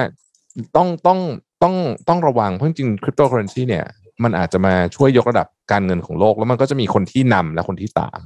นะฮะ ภาพถัดไปเนี่ยบอกว่า ตอนนี้สิ่งที่สิ่งที่โลกตะวันตกควรจะกังวลคือจีนเนี่ยมีความพร้อมสูงมาก ในการเปลี่ยนผ่านสู่การนำดิจิ t a ลเคอร์เรนซีเนี่ยมาใช้จริง ๆนะครับเขาศึกษามานานเขามีศักยภาพ แล้วเขามีที่สำคัญก็คือเขามีเอ่อเขาเขาใช้ว่าอะไรเอ่อสิทธิ์ขาดในการควบคุมฮะเรื่องนี้ นโยบายอะนโยบายเขามันมันมันมันค่อนข้างชัดเจนนะครับแต่ถ้าเกิดทำได้จริงๆเนี่ยดิจิ t a ลเคอร์เรนซีมาใช้ปุ๊บเนี่ยสิ่งที่เกิดขึ้นก็คือว่า จีนจะมีข้อมูลเรื่องการเงินที่จะทำให้ข้อมูลอันเนี้ยเป็นความได้เปรียบสำคัญในการแข่งขันกับชาติตะวันตกมาก ๆนะฮะรายงานฉบับนี้ปิดท้ายสั้น ๆ บอกว่าทุกประเทศตอนเนี้ยควรตระหนักถึงความสำคัญของสกุลเงินเทคโนโลยี เพราะหนึ่งมันบล็อกเชนเนี่ยมันมันมา disrupt อุตสาหกรรมการเงินแน่นอน เพราะอุตสาหกรรมการเงินปัจจุบันเนี่ยมันไม่มีประสิทธิภาพ อะไรก็ตามที่ไม่มีประสิทธิภาพ ทุกธุรกิจ ที่ผ่านมาจะถูก disrupt หมดด้วยเทคโนโลยีนะครับ เราจะเห็นแล้วอูบงอูเบอร์อะไรพวกนั้นหรือแม้แต่ Airbnb เนี่ยมันก็เกิดขึ้นมาเพื่อที่จะทำเรื่องนี้คำถามคืออุตสาหกรรมการเงินที่ไม่มีประสิทธิภาพคืออะไรแบงค์เขารู้กันหมดอยู่แล้วเรื่องเนี้ยคือส่วนต่างหรือว่า spread ระหว่างเงินกู้เงินฝากเนี่ยมันเยอะเกินไป มันทำให้เกิดสิ่งที่เรียกว่า excessive profit กำไรเยอะไปว่างันเถอะนะฮะทำไมทำไมส่วนต่างมันถึงเยอะ เพราะว่าเอ่อคนที่เขาเป็นตัวกลางเนี่ยเขา ถือแบกรับความเสี่ยงใช่ไหมแล้วเขาก็มีกฎระเบียบต่างๆ ต้องมีการถือเงินสำรองนู่นนี่เขามันก็เลยทำให้ดอกเบี้ยเงินกู้ดอกเบี้ยเงินฝากมันต่างกันเยอะมาก ตอนนี้เราไปฝากเงินได้ดอกเบี้ยเท่าไหร่ศูนย์จุดสองห้าอะไรแบบนี้ใช่ไหมฮะ เงินกู้ก็หกอะไรอย่างนี้ป่ะฮะต่างกันหกเปอร์เซ็นสมมตินะผมคิดเร็วๆนะฮะ แต่ในความเป็นจริงมันไม่ใช่ต้องต่างขนาดนี้ ในระบบของบล็อกเชนที่ทุกคนถือเอ่อไอ้นี่เหมือนกันหมดอะนะทุกคนถือเขาเรียกว่าอะไร ถือ ledger เหมือนกันหมดเนี่ยคุณสามารถทำให้ spread อันนี้มันเหลือแค่หนึ่งเปอร์เซ็นได้ เหลือจะน้อยกว่านั้นด้วยซ้ำก็คือเงินกู้จะเอ่อสามเปอร์เซ็นเงินฝากสองเปอร์เซ็นแบบนี้เป็นต้นนะครับ ข้อที่สองคือคริปโตเคอเรนซีปัจจุบันเนี่ยมันเริ่มมั่นคงมากขึ้นคนคนเริ่มแบบ เริ่มเข้ามาถือมากขึ้น โอเค มันอาจจะยังไม่ได้เป็นตัวในการแลกเปลี่ยนมูลค่ามากนักหมายถึงว่าไปซื้อของอะแต่ว่าตัวมันเองอะเป็นเหมือนสินทรัพย์ที่คนไปไปเก็บความมั่งคั่งไว้นะครับ อีกอันหนึ่งคือ ความเร็วฮะคริปโตเคอเรนซีเอ่อ digital currency ทั้งหมดเนี่ยมันมีเรื่องของของความเร็ว แล้วก็ความ borderless ไม่มีพรมแดนนะซึ่งอันนี้เนี่ยมันช่วยทำให้เอ่อเขาจะใช้ว่าอะไรเดี๋ยวมันจะช่วยทำให้ความนิยมเนี่ยเพิ่มขึ้นสูงขึ้นนะครับ ทั้งหมดทั้งมวลนี้เป็นข้อสรุปว่าธนาคารกลางต่างๆนะครับ โดยเฉพาะประเทศตะวันตกเนี่ยควรเปิดใจกับคริปโตมากกว่านี้นะฮะแล้วก็ให้ดูจีนไว้เป็นตัวอย่างครับรัฐบาลจีนเนี่ยเข้าใจเรื่องนี้มาก ๆนะครับ ในขณะที่ถ้าเกิดว่าใครก็ตามที่เริ่มช้าเนี่ย นะฮะอาจจะทำให้อาจจะทำให้ดุลอำนาจมันเปลี่ยนได้เลยนะครับ คือเขาบอกว่า ถ้าวันหนึ่งนะฮะสกุลเงินสำรองหลักของโลกเนี่ยค่อยๆเปลี่ยนออกจากดอลลาร์สหรัฐเนี่ยอันเนี้ยจะเป็นจุดเปลี่ยนที่สำคัญของดุลอำนาจของเรื่องการเงินของโลกอีกครั้งหนึ่งนะครับ อันนี้ก็ต้องติดตาม อันนี้ผมไม่ได้พูดถึงเรื่องแบบบิตคงบิตคอยแล้วนะ เราพูดถึง อะไรที่มันไปไกลกว่านั้นนะฮะ เช่นหยวนต่างๆ เป็นต้นนะเอ่อดิจิทัลหยวนพวกนี้นะครับ อืม ตอนนี้เอ่อตัวของคริปโตเคอเรนซีเนี่ยหลัก ๆ ที่มันถูก เอ่อจะจะโตไม่โตขึ้นอยู่กับหน่วยงานภาครัฐนี่แหละ ผมว่ามีแค่นี้แหละ อืมโอเคครับเอ่อเราไป อืมนนพาไปต่อที่เรื่องของวัคซีนนิดนึงครับ ที่เป็นประเด็นอยู่ มี สามเรื่องหลักๆที่จะมาพูดถึงนะครับ เรื่องแรกเนี่ยคือประเด็นเกี่ยวกับเรื่องของการส่งวัคซีนไฟเซอร์ เมื่อวานนี้ทางด้านสาธารณสุขมีการออกมาชี้แจงครับนายแพทย์สเวตสันนามวาดนะครับ เป็นผอของควบคุมโรค และภัยสุขภาพในภาวะฉุกเฉินกรมควบคุมโรคกระทรวงสาธารณสุขนะครับ ได้ออกมีการมาพูดถึงบอกว่า การจัดสรรวัคซีนป้องกันโควิด -19 ที่เป็น mRNA ของตัวไฟเซอร์เนี่ยเริ่มส่งไปตามโรงพยาบาลไปตามสถานพยาบาลต่างๆ ตั้งแต่วันที่ 3 สิงหาคมที่ผ่านมา บางที่เนี่ยก็พร้อมฉีดให้เลยได้ตั้งแต่วันที่4นะครับซึ่งถือว่าเร็วกว่ากำหนดการเดิมพอสมควรที่จะเริ่มฉีดในวันที่ 9 ซึ่งก็ไม่เป็นไร ทีนี้ที่ผ่านมาเนี่ยทางด้านของสาธารณสุขเนี่ยได้มีการดำเนินการจัดสรรให้รวดเร็วยิ่งขึ้น แต่คือวัคซีนไฟเซอร์เนี่ยต้องจัดเก็บในอุณหภูมิที่ต่ำกว่าวัคซีนอื่นๆ มาก และต้องมีการผสมน้ำเกลือเพื่อเพิ่มประสิทธิภาพในการต่อสู้กับตัวไวรัสโควิด -19 นะครับทำให้บุคลากรทางแพทย์ คนไหนที่ยังไม่ได้รับวัคซีนไฟเซอร์ล็อตแรก ให้มีการแจ้งไปยังสาธารณสุขจังหวัด ซึ่งจะมีการจัดสรรตัววัคซีนไฟเซอร์มาอีก ดังนั้นขอให้มั่นใจว่าวัคซีนจะไม่มีการสูญหายไปไหน ส่วนบุคลากรทางการแพทย์หรือว่าสาธารณสุขท่านใด ที่รายชื่อตกหล่นถ้าหากเป็นในต่างจังหวัด ให้แจ้งสาธารณสุขจังหวัด ถ้าเป็นเขตกรุงเทพให้แจ้งที่สำนักอนามัยกรุงเทพมหานคร เพื่อส่งข้อมูลมาที่กระทรวงสาธารณสุข และคลินิกเอกชน แจ้งที่ กรมสนับสนุนบริการสุขภาพนะครับแล้วก็ตอนนี้วัคซีนเนี่ยได้ส่งไปใน 13 จังหวัดสีแดงเข้ม ก็ก็มีชื่อ 13 จังหวัดตามนั้นเลยนะครับ โดยมีกลุ่มเป้าหมายก็เป็นกลุ่มเสี่ยง คือกลุ่มที่มีอายุ 60 ปีขึ้นไป ผู้ป่วย 7 โรคเรื้อรังหญิงตั้งครรภ์เพื่อฉีดวัคซีนตัวไฟเซอร์เป็นเข็มแรกให้กับกลุ่มเหล่านี้นะครับ ก็ตอบคำถามเมื่อเมื่อที่เราสงสัยกันเมื่อวานนี้เนาะว่าทำไมถึงไม่ส่งไป ก็ บอกว่าเดี๋ยวส่งไปเดี๋ยวทยอยส่งไปอย่างแน่นอน ย้ำว่าทุกโรงพยาบาลได้ตามที่ขออย่างแน่นอน แต่อาจจะช้านิดหนึ่งนะครับ เพราะว่าติดปัญหาเรื่องของการขนส่ง ก็ประชาชนตัดสินเองก่อนกันต่อครับ ว่าเป็นปัญหาเรื่องนี้จริงหรือเปล่านะครับ ส่วนอีกเรื่องหนึ่งครับคือเรื่องของที่ WHO ครับออกมาให้คำแนะนำเรื่องของการฉีดวัคซีนเข็มแรกและเข็มที่2ครับ WHO เนี่ยบอกว่าถ้า จะฉีดวัคซีน mRNA ที่เป็นไฟเซอร์หรือโมเดอร์นาเป็นเข็มที่ 2 หลังจากที่คุณได้รับการฉีดแอสตราเซเนกาเป็นเข็มแรกแล้วเนี่ยสามารถทำได้ถ้าหากว่าวัคซีนมีจำกัดจริง ๆ แล้วก็บอกว่าเลยเรื่องของความปลอดภัยในเรื่องของประสิทธิภาพเนี่ยโอเคนะครับซึ่งทางด้าน WHO เนี่ยก็ให้เหตุผลมาบอกว่าด้วยด้วยเวลาตอนนี้ที่งานวิจัยยังคงดำเนินอยู่ แล้วก็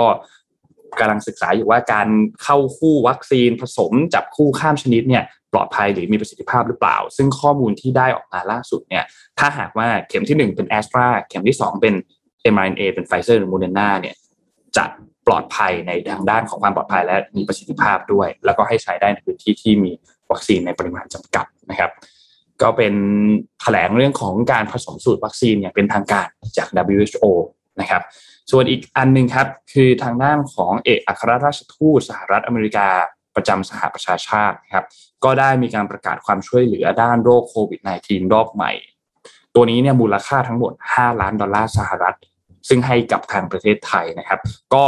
จะให้ช่วยสนับสนุนบุคลากรทางด้านสาธารณสุขที่ให้บริการฉีดวัคซีนให้กับประชาชน ตลอดไปจนถึงเสริมสร้างศักยภาพระบบสาธารณสุขของไทยในการป้องกันตรวจหาและตอบสนองต่อโรคโควิดนะครับ ก็เป็นทางด้านคุณลินดาโทมัสกรีนฟิลด์ครับ ก็ได้บอกว่า ตอนนี้ที่ตัวเธอเนี่ยอยู่ที่นี่ตอนนี้ในฐานะตัวแทนของประธานาธิบดีไบเดนเพื่อเน้นย้ำความมุ่งมั่นที่เรามีต่อชาวไทย ระหว่างวิกฤตทางด้านสาธารณสุขโลก ซึ่งไม่เคยมีเกิดขึ้นมาก่อน สหรัฐยืนเคียงบ่าเคียงไหลกับประเทศไทยมามากกว่า 200 ปี แล้วก็จะให้ความช่วยเหลือทางด้าน และให้ความช่วยเหลือให้ความร่วมมือทางด้านสาธารณสุขนะครับ ก็มีการประกาศที่โรงพยาบาลเมดพาร์คเมื่อวานนี้วันที่ 10 สิงหาคมครับ ก็ประกาศให้ความช่วยเหลือเพิ่มเติม แล้วก็มีเรื่องของตัววัคซีนที่จะเพิ่มเติมมาอีก1ล้านโดสเร็วๆนี้ด้วยครับ อืม ตัวเลขวันนี้มาแล้วนะครับ ตัวเลขวันนี้ผู้ติดเชื้อรายใหม่ 21,038 ราย แล้วก็เสียชีวิต 207 รายนะครับ ขอแสดงความเสียใจกับครอบครัวผู้เสียชีวิตทุกท่านด้วยนะครับ 21,038 รายนี่เป็น new high เลยนะครับ อืมแต่แล้วก็เป็นคำถามเมื่อตอนลงล็อกดาวน์มาเนี่ย เราล็อกกันมาสามอาทิตย์แล้วเนาะ แต่ลงมันได้ผลไหมมีผลกับจำนวนผู้ติดเชื้อหรือเปล่าเพราะดูเราก็ไม่ได้สองหมื่ไม่นได้ตลลอดดลครังบอะเออไม่ได้ลดลง อืม ก็เนี่ยจะเป็นคำถามต่อไปอืมจะอืมจะอืมไม่ไม่รู้อะคือ ไม่รู้ว่าไม่ล็อกจะหนักกว่านี้หรือเปล่านะอืมก็เป็นไปได้ม่รู้ทั้งหมืกัสองมุมอะเป็นไปได้ทั้งสองมุมเลยก็แต่อย่างสุดท้ายคืออยากให้หาสาเหตุให้เจอว่าสุดแล้วเนี่ย เอ่อจะติดตรงไหนคลัสเตอร์ไหนสาเหตุหลักเป็นตรงไหนสาเหตุเอ่อกลุ่มคลัสเตอร์หรือว่าอะไรที่เป็นสาเหตุหลักนะเนอะ นั้นธุรกิจอื่น ๆ หรือว่าความเป็นอยู่อื่นๆจะได้ไม่ต้องถูกกระทบไงเขาจะได้กลับมาใช้ชีวิตปกติกันต่อไปได้อะครับจะพาไปดูเรื่องเรื่องคนคนมีสตังค์ติดท้ายแล้วกันนะคุยเรื่องเงินเรื่องทองจะได้หายเครียดอ่าล่าสุดนะครับ เจฟเบโซสก็หล่นอันดับบุคคลที่ร่ำรวยที่สุดในโลกลงแล้วนะครับ โดยเสียตำแหน่งให้กับคนนี้ครับเบอร์นาร์ดอาโนนะครับ อ่าเจ้าของอาณาจักร ของ LVMH นะครับจากการจัดอันดับของ Forbes Real Time Billionaire List นะครับ โดยเบอร์นาร์ดอาโนเนี่ยทำไมเขาถึงแซงอ่าเบโซขึ้นไปได้มีสองสาเหตุครับ อย่างแรกเลยคือเขาเพิ่งควักเงินส่วนตัวนะครับห้าร้อย38 ล้านเหรียญนะครับ ในการเข้าซื้อหุ้นของบริษัทอ่าที่เขาถืออยู่เพิ่มนะครับ แต่ว่าพอซื้อหุ้นเพิ่มเนี่ยก็ความแล้วก็หุ้นของบริษัทตัวเองเนี่ยมันก็มูลค่าขึ้นตามไปใช่ไหมทำให้ตัวเขาเองเนี่ย ขยับขึ้นมามีสินทรัพย์รวมตอนนี้ถึงที่ร้อยเก้าสิบแปดจุดเก้าล้านเหรียญนะครับแซงเจฟเบโซ ซึ่งหุ้นของ Amazon เนี่ย ตกลงมา7%กว่าในปลายสัปดาห์ที่แล้ว เนื่องจากผลประกอบการ Q2 ไม่เป็นไปตามคาดทำให้เจฟเบโซตอนนี้หล่นลงมากลายเป็น ที่สองที่สินทรัพย์193.8ล้านเหรียญก็เฉือนกันประมาณ5 5,000ล้านเหรียญนะครับเขาเฉือนร้อกัยนหลักร้อยเก้าสิบแป5,000ล้าดนพันล้านเหรียญบางพี่ใช่ไหมร้อยเก้าสิบแปดจุดแปดอ่าพันอ่าล้านเหรียญพันล้านพันล้านครับอืมบิลเลียนหน่วยหน่วยครับหน่วยหน่วยเป็นพันล้านนะครับ อืมก็อันดับสามก็ลูกพี่ครับอ่าอีลอนมัสนะครับอยู่ที่ร้อยแปดสิบห้าจุดห้าพันล้านเหรียญนะครับ ก็อันดับพวกนี้บางทีมันจะขึ้นลงตลอดนะครับ เพราะว่ามันใช่แปรผันตาม มูลค่าหุ้นเพราะฉะนั้นก็ราคามันหุ้จะนไม่เนี่แบยบส่วนใหญ่เออมันจะไม่ใช่แบบแชมป์ปีแล้วยืนไปนานๆ ทีนี้อืมไม่ใช่ครั้งแรกที่เบอร์นาร์ดอาร์โนได้เป็นอันดับหนึ่งนะครับเขาเคยแตะอันดับหนึ่งมาแล้ว ตั้งแต่ช่วงเดือนกุมภาอันธันวาปีหนึ่งเก้าสองพันปีมกราปีสองพันยี่สิบหรือแม้กระทั่งช่วงพฤษภาปีสองพันยี่สิบเอ็ดก็สลับขึ้นสลับลงอย่างเงี้ยมาหลายครั้งแล้วนะครับ ก็ดูกันต่อไปว่าเป็นยังไงแต่ว่าเจฟเบโซลงมาทีเนี่ยก็เป็นที่ฮือฮาเพราะว่า เขาส่วนใหญ่เขาจะครองเขายืนระดับยาวนานเออนะครับอะเห็นคนรวยอ่าน อ่านเรื่องคนรวยแล้วมีกำลังใจทำงาน อะก็อะเดี๋ยวผมมีต้อง PR อืมอ๋อผมมีเชิญครับ เดี๋ยวผมมีข่าวฝากเรื่องของ อ่าทยานไลฟ์นิดหนึ่งนะครับจะมาเล่าให้ฟังว่าจะมีรายการอะไรยังไงบ้างนะครับ ครับ ก็วันนี้นะครับหนึ่งทุ่มตรงนะครับ คุณโทมัสจะชวนเราไปพูดคุยกับดรก้อง ธนชิตกิติปัญญางาม ตัวแทนของเป็ดไทยสู้ภัยนะครับ และคุณคริสโปตระนันหนึ่งในผู้ร่วมก่อตั้งกลุ่มเส้นได้นะครับ ที่ทยานไลฟ์ทยานไลฟ์หนึ่งนะครับหนึ่งเสียงสะท้อนจากอาสาสมัครกลุ่มเส้นได้ และเป็ดไทยสู้ภัยนะครับ ก็ติดตามชมกันได้หนึ่งทุ่มตรงวันนี้นะครับอ่าน่าสนใจมาก น่าสนใจนะ เพราะว่าจะเป็นเรื่องเกี่ยวกับสถานการณ์โควิดตอนนี้เลยเรื่องการหาอืมเตียง การหารถพยาบาล การขอความคนช่วยที่เหลืติดต่อเอ่อความช่วยเหลือแล้วใช่ไม่มีการติดต่อกลับ หรือว่าคนที่กักตัวอยู่ที่บ้านแล้วไม่ได้รับยาอะไรอย่างเงี้ยนะครับอืมคือต้องบอกว่าตอนนี้เนี่ยเอาพูดง่ายๆนะ รัฐบาลเขาเข้าถึงเราคงไม่ได้ร้อยเปอร์เซ็นต์นะพูดจริงๆก็เรากระจายอยู่ทุกที่ใช่ไหมก็มีหน่วยที่เป็นกลุ่มจิตอาสาเนี่ยแหละครับ ก็เข้ามาเป็นส่วนเติมเต็ม นะครับว่าเขาเข้าถึงคนได้ใกล้ชิดกว่าลึกกว่าอะไรอย่างเงี้ยนะครับ ก็ติดตามดูกันได้ว่ากลุ่มเป็ดไทยสู้ภัยและกลุ่มเส้นได้นะครับเขาทำงานอะไรกันอยู่แล้วครับ แล้วก็เราจะสามารถเข้าไปให้ความช่วยเหลือสนับสนุนทั้งสองกลุ่มนี้ได้ยังไงนะครับ ติดตามได้คุณธรรมัสจะชวนคุยทุ่มหนึ่งวันนี้ครับ เออใช่ใช่ใช่ใช่ใช่อาทิตย์นี้ต้องแจ้งท่านผู้ชมก่อน อาทิตย์นี้ไม่มีไม่มีสสนนททนานาหาหาธธรรรรมมนะครับ ขอเว้นหนึ่งสัปดาห์ไม่ได้หายไปไหนนะครับไม่ได้ไม่ได้ถูกแบบถูกเดี๋ยวคนจะแบบถูกเฮ้ย ถูกไอ้สามเปล่ไอ้สามเรขอตัวที่พักหายไปแล้วอะไรอย่างเงี้ยเหรอเออยูยูเออเราขอพักเราขอพักนะเราขอพักขอพักสนซีทซั่นนาธรรมขอพักซีซั่นหนึ่งอาหทินึ่ตย์งวันพักพักเออไม่พักไม่เพราะว่าติดธุระกันพอดีเลยนะฮะครับก็อืมก็สุกสิบสามสุกสิบสามไม่ควรไลฟ์สามอ่าอ๋อเออใช่เนาะสุกสิบสามอ่าด้วยสุกสิบสามนะจะสุดนะอืมเดี๋ยวเดี๋ยวได้เรื่องใช่ไหมพี่ปิ๊กเดี๋ยวได้เรื่องเดี๋ยวได้เรื่เดี๋อยงวได้เรื่อง อ่าวันนี้ยังมีเวลากันอีกสักเล็กน้อยไหมครับชวนคุยกันหรือพี่ปิ๊กยุ่งไหมอะคุยได้คุยได้คุยได้ดิพรุ่งพรุ่งนี้ไม่มีพรุ่งนี้ไม่มี MDR ครับขอบคุณพรุ่งนี้หยุดนะฮะพรุ่งนี้วันหยุดพรุ่งนี้หยุดใช่ขอพรุ่งนี้วันหยุดขอขอหยุดหนึ่งวันวันวันแม่แห่งชาติยังก็กลับไปบอกรักแม่กันด้วยอะอืมคุยอะไรต่อเชิญอะผมเล่าประเด็นนี้และอยากชวนคุยเรื่องนี้อืมเอ่อวันก่อนเนี่ยผมฟังดรสุภูมิสายเชื้ออพูดถึงว่าจริง ๆ เนี่ยมันมีวิธีการทำให้ชีวิตเนี่ย กลับมาเป็นปกติได้บางส่วนอืม หรือกลับมา operate ได้บางส่วนในการทำสิ่งที่เรียกว่า safe zone ดรสุภูมิยกตัวอย่างเอ่อเช่นโรงโรงงานว่าตอนเนี้ยโรงงานที่เขาทำอันเนี้ยก็คือว่าเขาอาจจะแบ่งทีมเป็นแบบยี่สิบทีม แล้วเอาเขาแล้วก็กลุ่มนั้นน่ะยี่สิบคนนั้นก็คือใช้ชีวิตอยู่ด้วยกันนะเออหมายถึงว่าอืมเออแต่ว่าก็ก็คือสามารถแบบแฮงองแฮงเอาท์ได้กันแต่ว่าอยู่ในกลุ่มนั้นนึกออกไหมเสร็จแล้วเข้าไปทีละชุดมีปัญหาอะไรค่อยแล้วสวอปตลอดสวอปทุกทุกสองวันอ่านะฮะ พอมีปัญหาปุ๊บก็ดึงออกได้คนอื่นก็ยังทำงานต่อได้ ชีวิตก็ดำเนินต่อไปได้โรงงานก็ไม่ต้องปิดอืมแล้วเขาบอกว่าสามารถเอาไอเดียเนี้ยไปทำที่อื่นได้ด้วย ผมเล่าเรื่องนี้ให้ฟังเป็นเป็นเอ่อประสบการณ์ส่วนตัวนะครับ ก็คือว่าผมเนี่ย คือใส่แว่นมาตั้งแต่เด็กใช่ปะอืมตั้งแต่แบบปสองอะไรอย่างเงี้ยปสองก็ใส่แว่นมาตลอดชีวิต แล้วก็เป็นคนใส่คอนแทคเลนส์ไม่ได้เพราะว่ากลัวไม่กล้ามันเข้าตา ใส่ที่โหใส่ทีครึ่งชั่วโมงอะ มันมีอยู่ช่วงหนึ่งที่แบบพยายามลองใส่ ทีนี้คนใส่แว่นเนี่ยมันก็จะมีปัญหาหลายอันที่คนไม่ใส่แว่นไม่มีวันเข้าใจเลย เช่น สมมติคุณอยากไปดำน้ำเนี่ย สมมตินะคุณก็ต้องไปหายแว่นเนื่องจากคุณใส่คอนแทคเลนส์ไม่ได้ ต้องไปหายแว่นดำน้ำที่มันเป็นสายตา ผมสั้นหกร้อยกว่าใช่ปะผมอยากผมอยากเออ ผมอยากจะไปเอ่อยิงปืนอย่างเงี้ย มันก็ต้องมีแว่นกันสักไอ้นั่นน่ะ ก็ต้องไปหาแว่นยิงปืนที่มันสามารถทำสายตาได้โอ้โหต้องสั่งตัดมาวุ่นวายมากคือแบบเรื่องใหญ่อะเอ่ออยากจะไปเล่นเอ่อสโนว์บอร์ดต้องใส่แว่นใช่ป่ะใส่ทับก็เจ็บหูอะไรคือมันไปอะดูหนังสามมิติอะสมัยก่อนที่มันมีแว่นสามมิติอะวันนนดูไม่ได้เหมือนกัน ก็ต้องใส่คือมันมีมีปัญหาทุกเรื่องอะนึกออกไหมปัญหาเยอะมากจริงเออปัญหาเยอะมาก แล้วก็ที่สำคัญที่สุดก็คือแว่นกันแดดฮะเนื่องจากมันค่าสั้นเยอะแล้วสมัยก่อนเนี่ยเลนส์มันไม่บางแบบตอนนี้ เวลาไปทำแว่นกันแดดเนี่ยนะหนึ่งคือคุณต้องเลือกแบบที่กรอบมันหนาๆเท่านั้น เพราะว่าตัวเลนส์มันจะหนามาก แล้วก็แล้วก็ แว่นกันแดดที่มันสวยๆที่มันเป็นเกรเดียนน่ะที่มันดำอ่อนแล้วก็ไล่สีลงมาอย่างเงี้ยทำไม่ได้ ซื้อไม่ได้ แว่นกันแดดที่ตัวทรงมันบางเช่นไอ้พวกอ v ิเอเตอร์แบบเรแบนอย่างเงี้ยนะทำไม่ได้ก็คือใส่ไม่ได้ แล้วก็ต้องมีแว่นแบบคือปัญหาชีวิตเยอะมาก เอ่อช่วงเนี้ยช่วงโควิด เนี่ย ผมก็ตัดสินใจว่าเฮ้ยลองคือผมเคยไปดูเรื่องเรื่องเลสิกมันหลายทีนะแล้วก็ตัดสินใจว่าช่วงโควิด เนี่ยเฮ้ยจะทำเว้ยเสร็จแล้วเนี่ยเพราะว่ารู้สึกว่าเราอยาก หลังจากนี้เราอยากจะแบบไปเล่นแบบ water sport เยอะอืมอืมๆก็เลยตัดสินใจว่าจะทำปรากฏว่า เชื่อไหมว่านัดกันหลายรอบเนี่ยเดี๋ยวลงเดี๋ยวศูนย์ปิดผมทำที่ TRC ศูนย์ปิด อะไรอย่างเงี้ยจนตอนหลังเนี่ยเขารู้สึกว่าแบบมันจะปิดแบบนี้ไม่ได้ละเออตอนแรกผมผมเมื่ออาทิตย์ที่ผ่านมาเนี่ยนี่คือแบบล็อกดาวน์อยู่ใช่ไหมแต่เนื่องจากเขาเป็นศูนย์พยาบาลเพราะฉะนั้นก็เปิดได้เขาตัดสินใจเปิดฮะ แล้วผมก็ตัดสินใจไปทำแล้วผมก็แล้วแล้ววิธีการของเขาก็คือว่าเขาก็กลัวนึกออกไหมหมอเขาก็กลัวหรือเราก็กลัว เขาก็เลยทำให้เรามั่นใจหมดว่า โอเค ไปถึงปุ๊บเนี่ย swap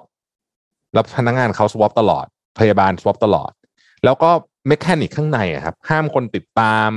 เอ่ออมทุกขั้นตอนเนี่ย ต้องมีแบบเปลี่ยนหน้ากากคือมันแบบผมอธิบายไม่ถูกมันละเอียดมากเออคือกระบวนการ process นี่เพิ่มขึ้นเยอะมากนะฮะแต่เรามั่นใจมาก ๆ เลยว่าเฮ้ยเราจะโอเค เราเราจะโอเค แล้วผมก็ทำไปเสาร์ที่ผ่านมา เสร็จเรียบร้อยแล้ว วันนี้ก็นี่ก็หลายวันละแล้วก็โอเคละ คือที่ใส่แว่นนี่ไม่ได้มีเลนส์นะนี่เป็นแว่นตัดแสงเฉยๆแล้วไม่ไม่ชินหน้าตัวเองไม่มีแว่นด้วยคือจะใส่แว่นต่อแหละแต่ว่าแว่นเป็นเลนส์เปล่าๆเอ่อพอยของมันก็คือว่า เนี่ย ผมรู้สึกว่า เฮ้ย ชีวิตมันได้ดำเนินต่อไปอะนึกออกไหมมันได้ทำในสิ่งที่เราจะทำอะโดยที่ไม่ถูกถูกเพราะมันถูกโควิดเลื่อนมาหมดแล้วผมก็เลยมาคิดว่า concept นี้มันเอาไปใช้กับอย่างอื่นได้นะอืมมันเอาไปใช้กับอย่างอื่นได้ กับกิจกรรมประเภทอื่นได้ เหมือนกันอืมผมยกตัวอย่างนะครับ สมมติว่า เป็นไปได้ไหมที่ เอ่อเพราะยังไงวัคซีนมันคง มันก็คงหวังให้มันมาเร็วกว่านี้คงจะยาก แต่เป็นไปได้ไหมที่เราจะเอา ATK เข้ามาเยอะๆเสร็จแล้วนะพี่ปิ๊กอืมสมมตินะฮะอืมไปกินข้าวที่ร้านอาหาร สมมุตินะกินข้าวที่ร้านอาหารเนี่ยโอเคไอ้ร้านที่มันคนเข้าออกเธอเยอะๆอาจจะยังยากอยู่แต่บางร้านที่เขาไม่ได้เป็นอย่างนั้นนะที่เขาเป็นร้านที่แบใช่บสามารถที่จะเป็น booking only อะไรอย่างเงี้ย booking only อะ กินอืมปุ๊บสิบคน ทุกคนที่เกี่ยวข้องหมดสวอปหมดใช่ ความเสี่ยงถามว่ามีไหมมี แต่ผมว่ามันน้อยลงไปเยอะมากนะถูกไหมแล้วพอมันทำได้ทุกร้านก็จะค่อยๆปรับตัวหาวิธีการได้ไง อืมมันมันต้องมี learning case ก่อน มันต้องมี learning case ประเด็นก็คือตอนนี้เนี่ย ไอตัวตรวจ ATK เนี่ยมันแพงครับพอยมันอยู่ตรงนี้พอยมันอยู่ตรงนี้มันแพง คือถ้า ATK มันถูกมาก ๆ แบบเยอรมันเนี่ยผมว่าวิธีนี้ทำได้นะ สี่สิบห้าสิบาทอะไรอย่างเงี้ยอืมเออ swab ทุกวันเลยยังได้เลยครับพูดจริงอืมแล้วก็คุณเราคิดว่าถ้าเกิดว่าคุณ swab คือมันนี่ก็คือ bubble and seal ประมาณหนึ่งถูกไหมฮะ bubble and seal ใช่แล้วคุณ swab ตลอดเนี่ย กิจกรรมมันเดินต่อได้ไงอืมเขาขับทำมาค้าขายได้คนอยากไปกินข้าวออกไปกินได้ เอาจริงๆแบบนี้เนี่ยแม้แต่กระทั่งของยากๆอย่างเช่นโรงหนังเนี่ยเปิดได้ด้วยซ้ำถ้าเราคิดจริงๆแล้วนะ อืม เพราะฉะนั้นเนี่ยาคิดอืมผมว่านะใช่ไหม ปัญหาคือไม่ค่อยคิด หรือคิดว่าไม่เป็นไรไม่จำเป็นมีสองอย่าง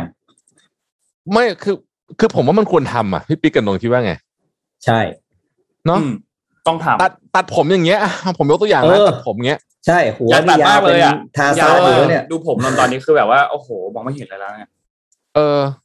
เงี้ยมันต้องทำได้สิถ้าเกิดเราใช้วิธีนี้ถูกไหมคือผมว่ามันต้องคิดว่าตอนเนี้ย เราจะหยุดแบบนี้ไปตลอดมันไม่ได้แล้วนี่ก็นานแล้วนะเออ มันต้องมันต้องหากระบวนการที่ทำเป็นเป็นเนี่ยอย่างเงี้ยแล้วคุณจะให้แบบว่าเขาไปอะไรนะไป มันมีมันมีทำอยู่อย่างแต่ตัดผมเงี้ยสมมตินะ บอกว่าคุณก็ไปตั้งช่างมาตัดส่วนตัวที่บ้านสิคือมันทำไม่ได้ไง มันแบบไม่สามารถทำอย่างนั้นได้ แต่คุณคุณดูข่าวคุณติดตามข่าวถ้ามี ถ้ามีผู้หลักผู้ใหญ่คนไหนเขารัฐมนตรีคนไหนเขาตัดผมสั้นเรียบแป้ใช่ไหมเขาเนี่ยเขาต้องมีคนไปตัดผมส่วนตัวที่บ้านใช่ใช่ใช่ใช่เป็นไปได้ทุกคนต้องผมยาวเหมือนกันทุกคนเผื่อผ่านไปหนึ่งเดือนอะไรอย่างเงี้ยคือจริงๆแล้วมันอืมมันเหมือนมันเหมือนหลายที่นะอย่างหลายโรงเรียนที่หลายโรงเรียนในต่างประเทศเขาก็ทำเขาใช้วิธีการคือเด็กทั้งห้อง ก็ต้องสวอปเหมือนกัน แล้วก็เอเข้าอเรียนจะได้จะจะพูดถึงนักเรียน ผมว่านักเรียนเนี่ย อยากให้ลองคิด เพราะว่าผมรู้สึกว่าเราไม่สามารถให้นักเรียนอยู่อยู่บ้านได้นานกว่านี้อีกละนานกว่านี้อีกแล้วออเฮ้ยแต่มันมีคนบอกว่า เมื่อวันก่อนใครบอกไม่รู้อะที่บอกเขาแนะนำเสนอว่าจะปิดหยุดการเรียนการสอนหนึ่งปีอะพี่พี่กันนนท์เห็นอ๋อปะใช่ใช่ใช่เห็นแล้วเออเออเออก็คือหยุดหยุดไปก่อนเลยปีหยุดไปเลยไม่ต้องหยุดเรียเลยนะนปีหนึ่งอืมหยุดเลยนงว่ามันหรือก็ว่าเป็นอีกหนึ่งทางเลือกนะไม่แต่หยุดแล้วเด็กทำอะไรต้องต้องถามงี้ก่อน อ่าใช่ คือคือสมมติใช่ถ้ามันเด็กแบบเด็กเล็กอะ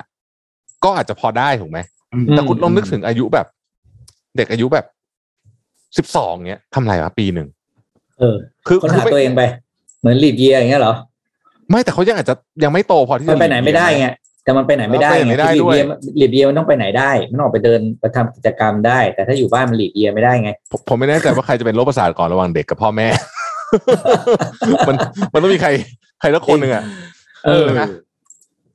แต่แต่อันนี้แต่อันนี้ก็ต้องทำอะไรสักอย่างกับกับตัวระบบศึกษาธิการเนี่ยต้องทำอะไรสักอย่างอืมเพราะว่าไม่งั้น ทุกคนรู้อะว่าระบบการเรียนออนไลน์ที่มันแย่ มันพิการเออเราพูดมันเราพูดตามตรงมันไม่ได้ผลมันไม่ได้ผล อือืมมมันไม่ได้ผลแล้วก็คุณภาพการเรียนเองนนท์ก็มีน้องน้องที่เรียนอยู่เนี่ย ก็ก็บอกว่าเรียนยากมาก มันมันยากมากในการที่แบบคอนเซนเทรตอยู่หน้าจอรวมถึงการเรียน แล้วอีเวนว่าการสอบด้วยอะไรอย่างเงี้ยมันก็ยากมาก แล้วมันจะขาดอันหนึงไปคือการที่เพื่อนติวเพื่อนอะ มันจะขาดอันนั้นไปเวลาแบบจังหวะที่เราจะไปนั่งที่หอสมุดไปนั่งที่ร้านกาแฟกันเพื่อให้เพื่อนติววิชานี้ให้อะไรอย่างเงี้ย ก็จะขาดอันนั้นไป แต่แต่ผมอยากลองวิธีนี้นะอยากลองเสนอรัฐบาลว่า ลองไหมสวอปสวอปรัวๆเลยอืมลองทำตัวอย่างก็ได้เป็นโมเดลก็ได้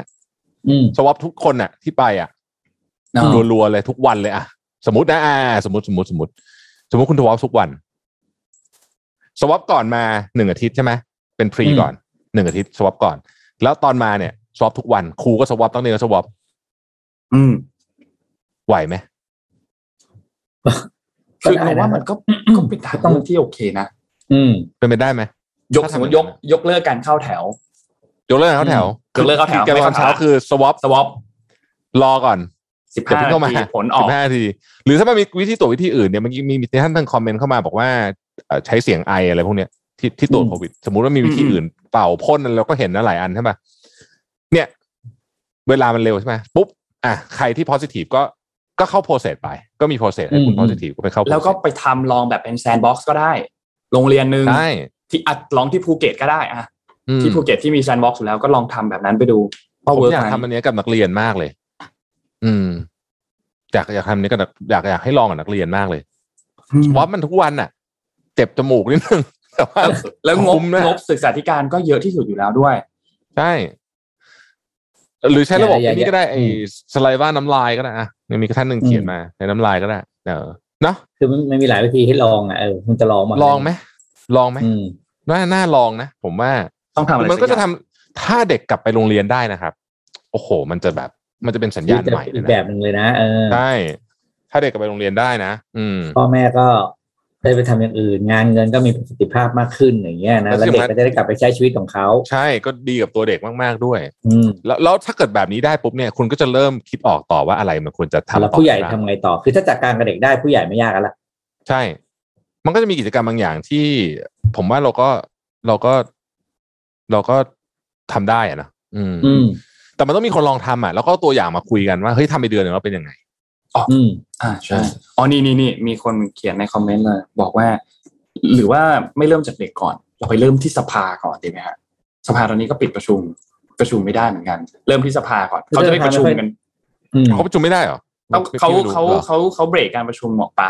ไม่สามารถที่ประชุมอืมสภาได้เพราะว่าติดเรื่องของโควิดทำเรื่องทำเรื่องที่สภาก่อนดีไหมก็ไม่รู้อุ้ยที่สภาเนี่ยยิ่งนั่นเลยเพราะว่าฉีดวัคซีนครบแล้วนี่ อืมอืมแล้วถ้าตรวจ swab ด้วยเนี่ยมันก็ค่อนข้างจะ safe มากเลยนะคือ ถามว่ามีความเสี่ยงไหมมี แต่ว่าอืมมันน้อยมากแล้วอะเพราะว่าครับคุณ swab ด้วยฉีดวัคซีนด้วย ถ้าคุณ even มีคนหลุดเข้าไปแล้วคุณติด มันก็ยังใช้ก็ยัคำงว่าพอะอไรได้อะอะก็ยังอืมก็ยังไม่ได้เป็นอะไรมาก เด็กไม่ได้ฉีดวัคซีนด้วยนะอะพูดถึงวัคซีนนิดนึงก็คือวัคซีนเด็กเนี่ยนะฮะก็ทราบนาน่าจะหลายท่านทราบข่าวว่าทาง เอ่อเอ่อราชวิทยาลัยจุฬาภรณ์เนี่ย ก็ มีแนวคิดไม่เข้าใจว่าเริ่มแล้วมันก็คือจะขึ้นทะเบียนวัคซีนซิโนฟาร์มซึ่งในจีนเนี่ยเขาฉีดให้กับเด็กสามขวบเลยนะอืมเด็กแบบ baby เลยนะสามขวบขึ้นไป จนถึงสิบสองหรือสิบแปดนี่แหละ ครับเอ่อมีมีแนวคิดว่าจะว่าจะว่าจะว่าจะทำแต่ของเราอาจจะถึงสิบสองเพราะสิบสองฉีดไฟเซอร์ได้แล้วอ่านะฮะสิบสองฉีดไฟเซอร์ได้ละก็อาจจะทำคือถ้าจะเป็นอย่างนั้นปุ๊บเนี่ย คือผมคิดว่าสำหรับผมตอนนี้นะ ผมรู้สึกว่าหนึ่งนอกจากเรื่องเศรษฐกิจซึ่งมันก็ใหญ่มากเนี่ย เรื่องโรงเรียนเป็นอีกเรื่องหนึ่งที่ใหญ่มากครับ แล้วคนพูดถึงไม่ค่อยเยอะ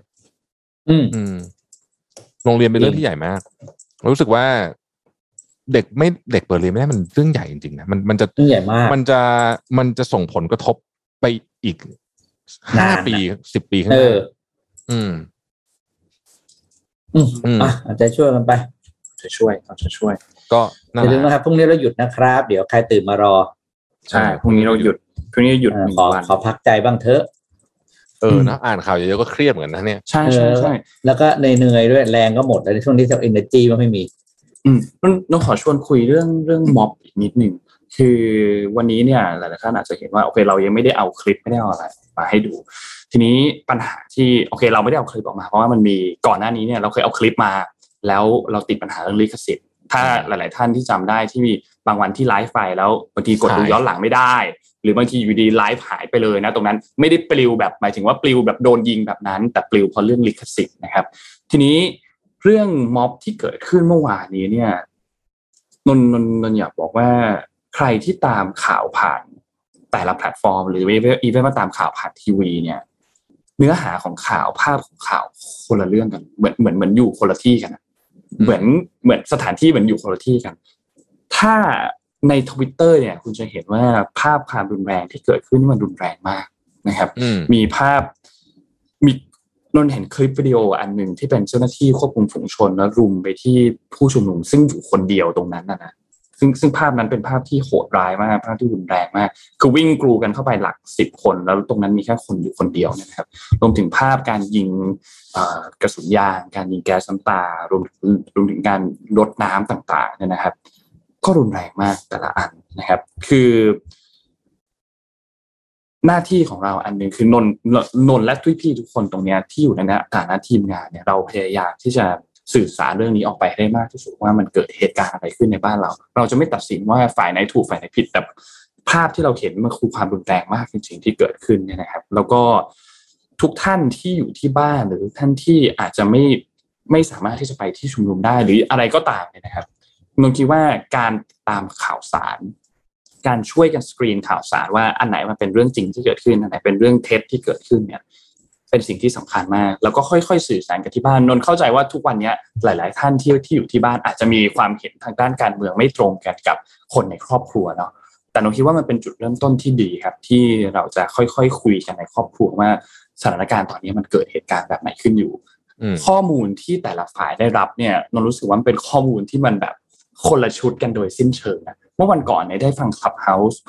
อ่าที่หนึ่งแล้วก็มีคนที่อยู่ในในสภาเนี่ยนะครับฝั่งรัฐบาลเนี่ยเข้ามา แล้วเราก็รู้สึกว่าเออข้อมูลที่เขาได้รับอะจากจากสิ่งที่เขาพูดออกมานะ มันดูเป็นข้อมูลคนละชุดกับข้อมูลที่บางทีเราได้รับเหลือเกินมันดูเป็นคนละชุดกันเกินไปอะไรเงี้ยซึ่งอันเนี้ยเป็นจุดสำคัญมากว่าทำให้แต่ละคนเนี่ยไม่สามารถที่จะเข้าใจกันได้ แบบจริง ๆ เนาะ ก็เป็นอีกปัญหาหนึ่งที่ที่เกิดขึ้นตอนนี้ ส่วนเรื่องความรุนแรงที่เกิดขึ้นตอนนี้แน่นอนว่าไม่มีไม่มีใครเห็นด้วยกับความรุนแรงที่เกิดขึ้น คลิปเสียงที่หลุดออกมาที่พูดถึงจากฝั่งฝั่งทางด้านของควบคุมฝูงชนที่สำนักข่าว Post Today ได้ได้รับคลิปเสียงมาที่บอกว่าขอพวกพี่สนุกกันหน่อยเถอะสถานการณ์มันเต็มที่แล้วเนี่ย มันก็เป็นคำพูดที่ไม่น่าให้อภัยครับ เพราะว่าสิ่งที่ สิ่งที่ทุนทำอยู่ตอนนี้คือคุณเข้ามาควบคุมสถานการณ์ ไม่ให้มันมีความรุนแรงเกิดขึ้น คุณไม่ได้เข้ามาสนุกนะครับ มันมันคนละเรื่องกันโดยสิ้นเชิงนะครับ ก็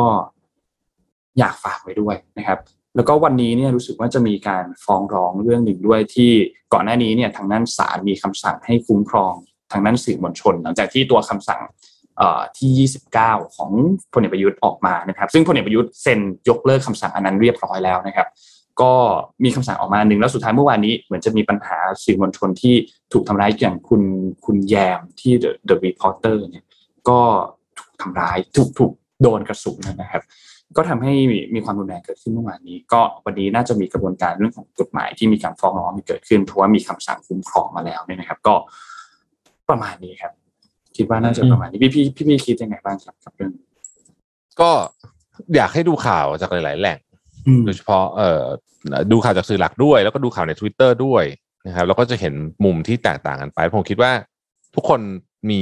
วิจารณญาณในการตัดสินกันได้อยู่แล้วเนาะแต่อย่างที่บอกว่าเอ่อคิดว่าเดือนเนี้ย เดือนเนี้ย เดือนเนี้ยไม่ต้องไหนหรอกเดือนเนี้ยมีความเปลี่ยนแปลงหลายอย่าง อืมสถานการณ์อะไรอย่างเงี้ยนะก็ต้องต้องติดตามติดตาม มันจะต้องติดตามอย่างใกล้ชิดนะครับใช่ก็ต้องอืม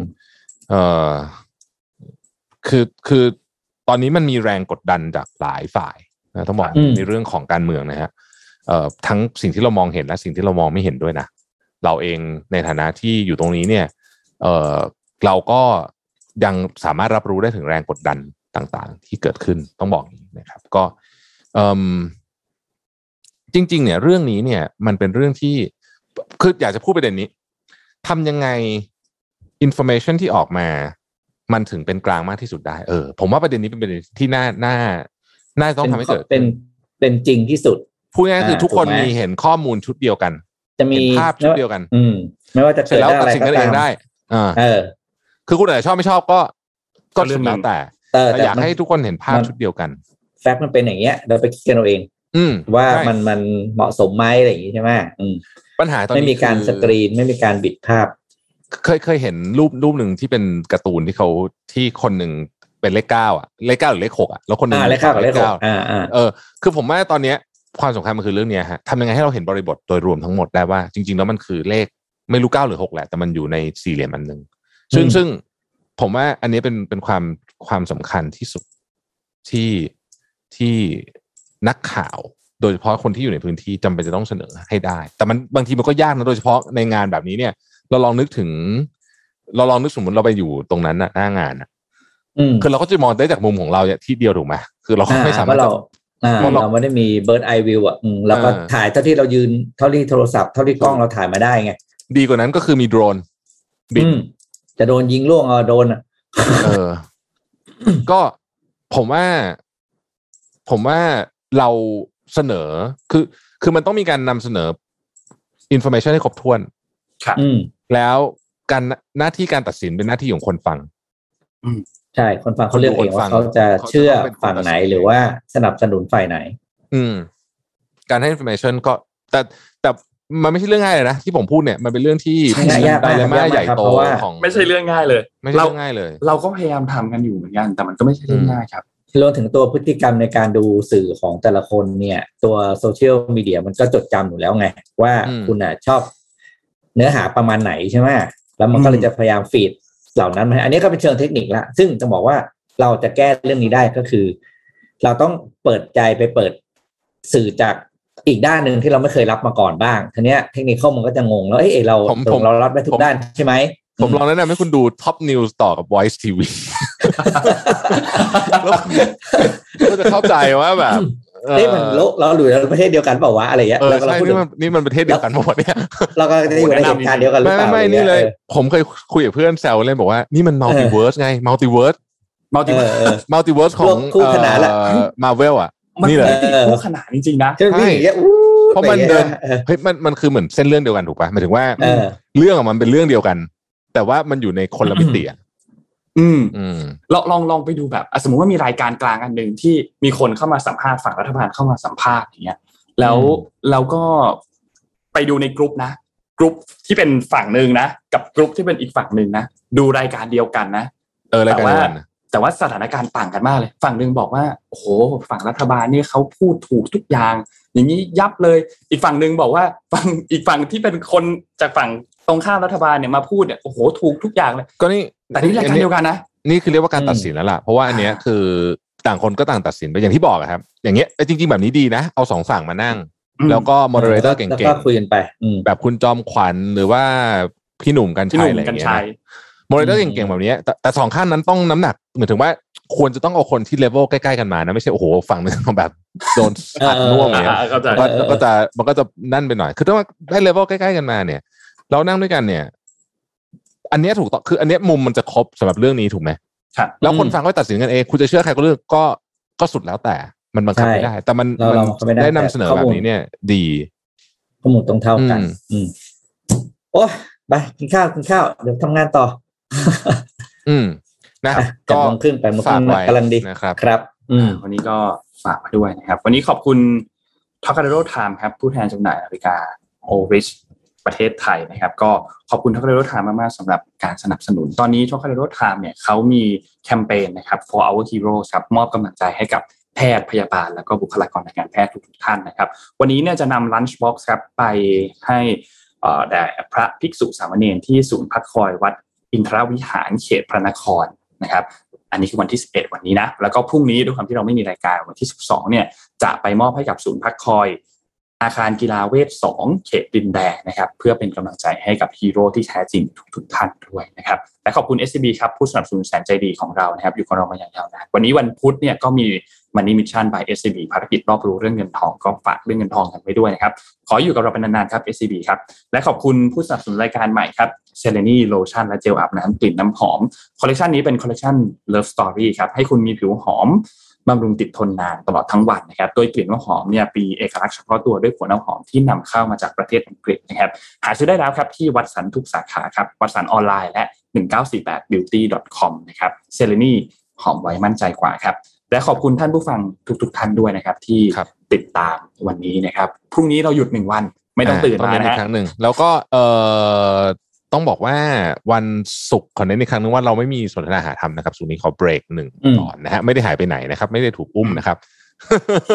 ไม่ยังไม่ปิวนะรายการยังไม่เปลวไม่เปลวไม่เปลวยังอยู่ยังอยู่ยังอยู่ยังไม่ปิวยังไม่ปิวอะ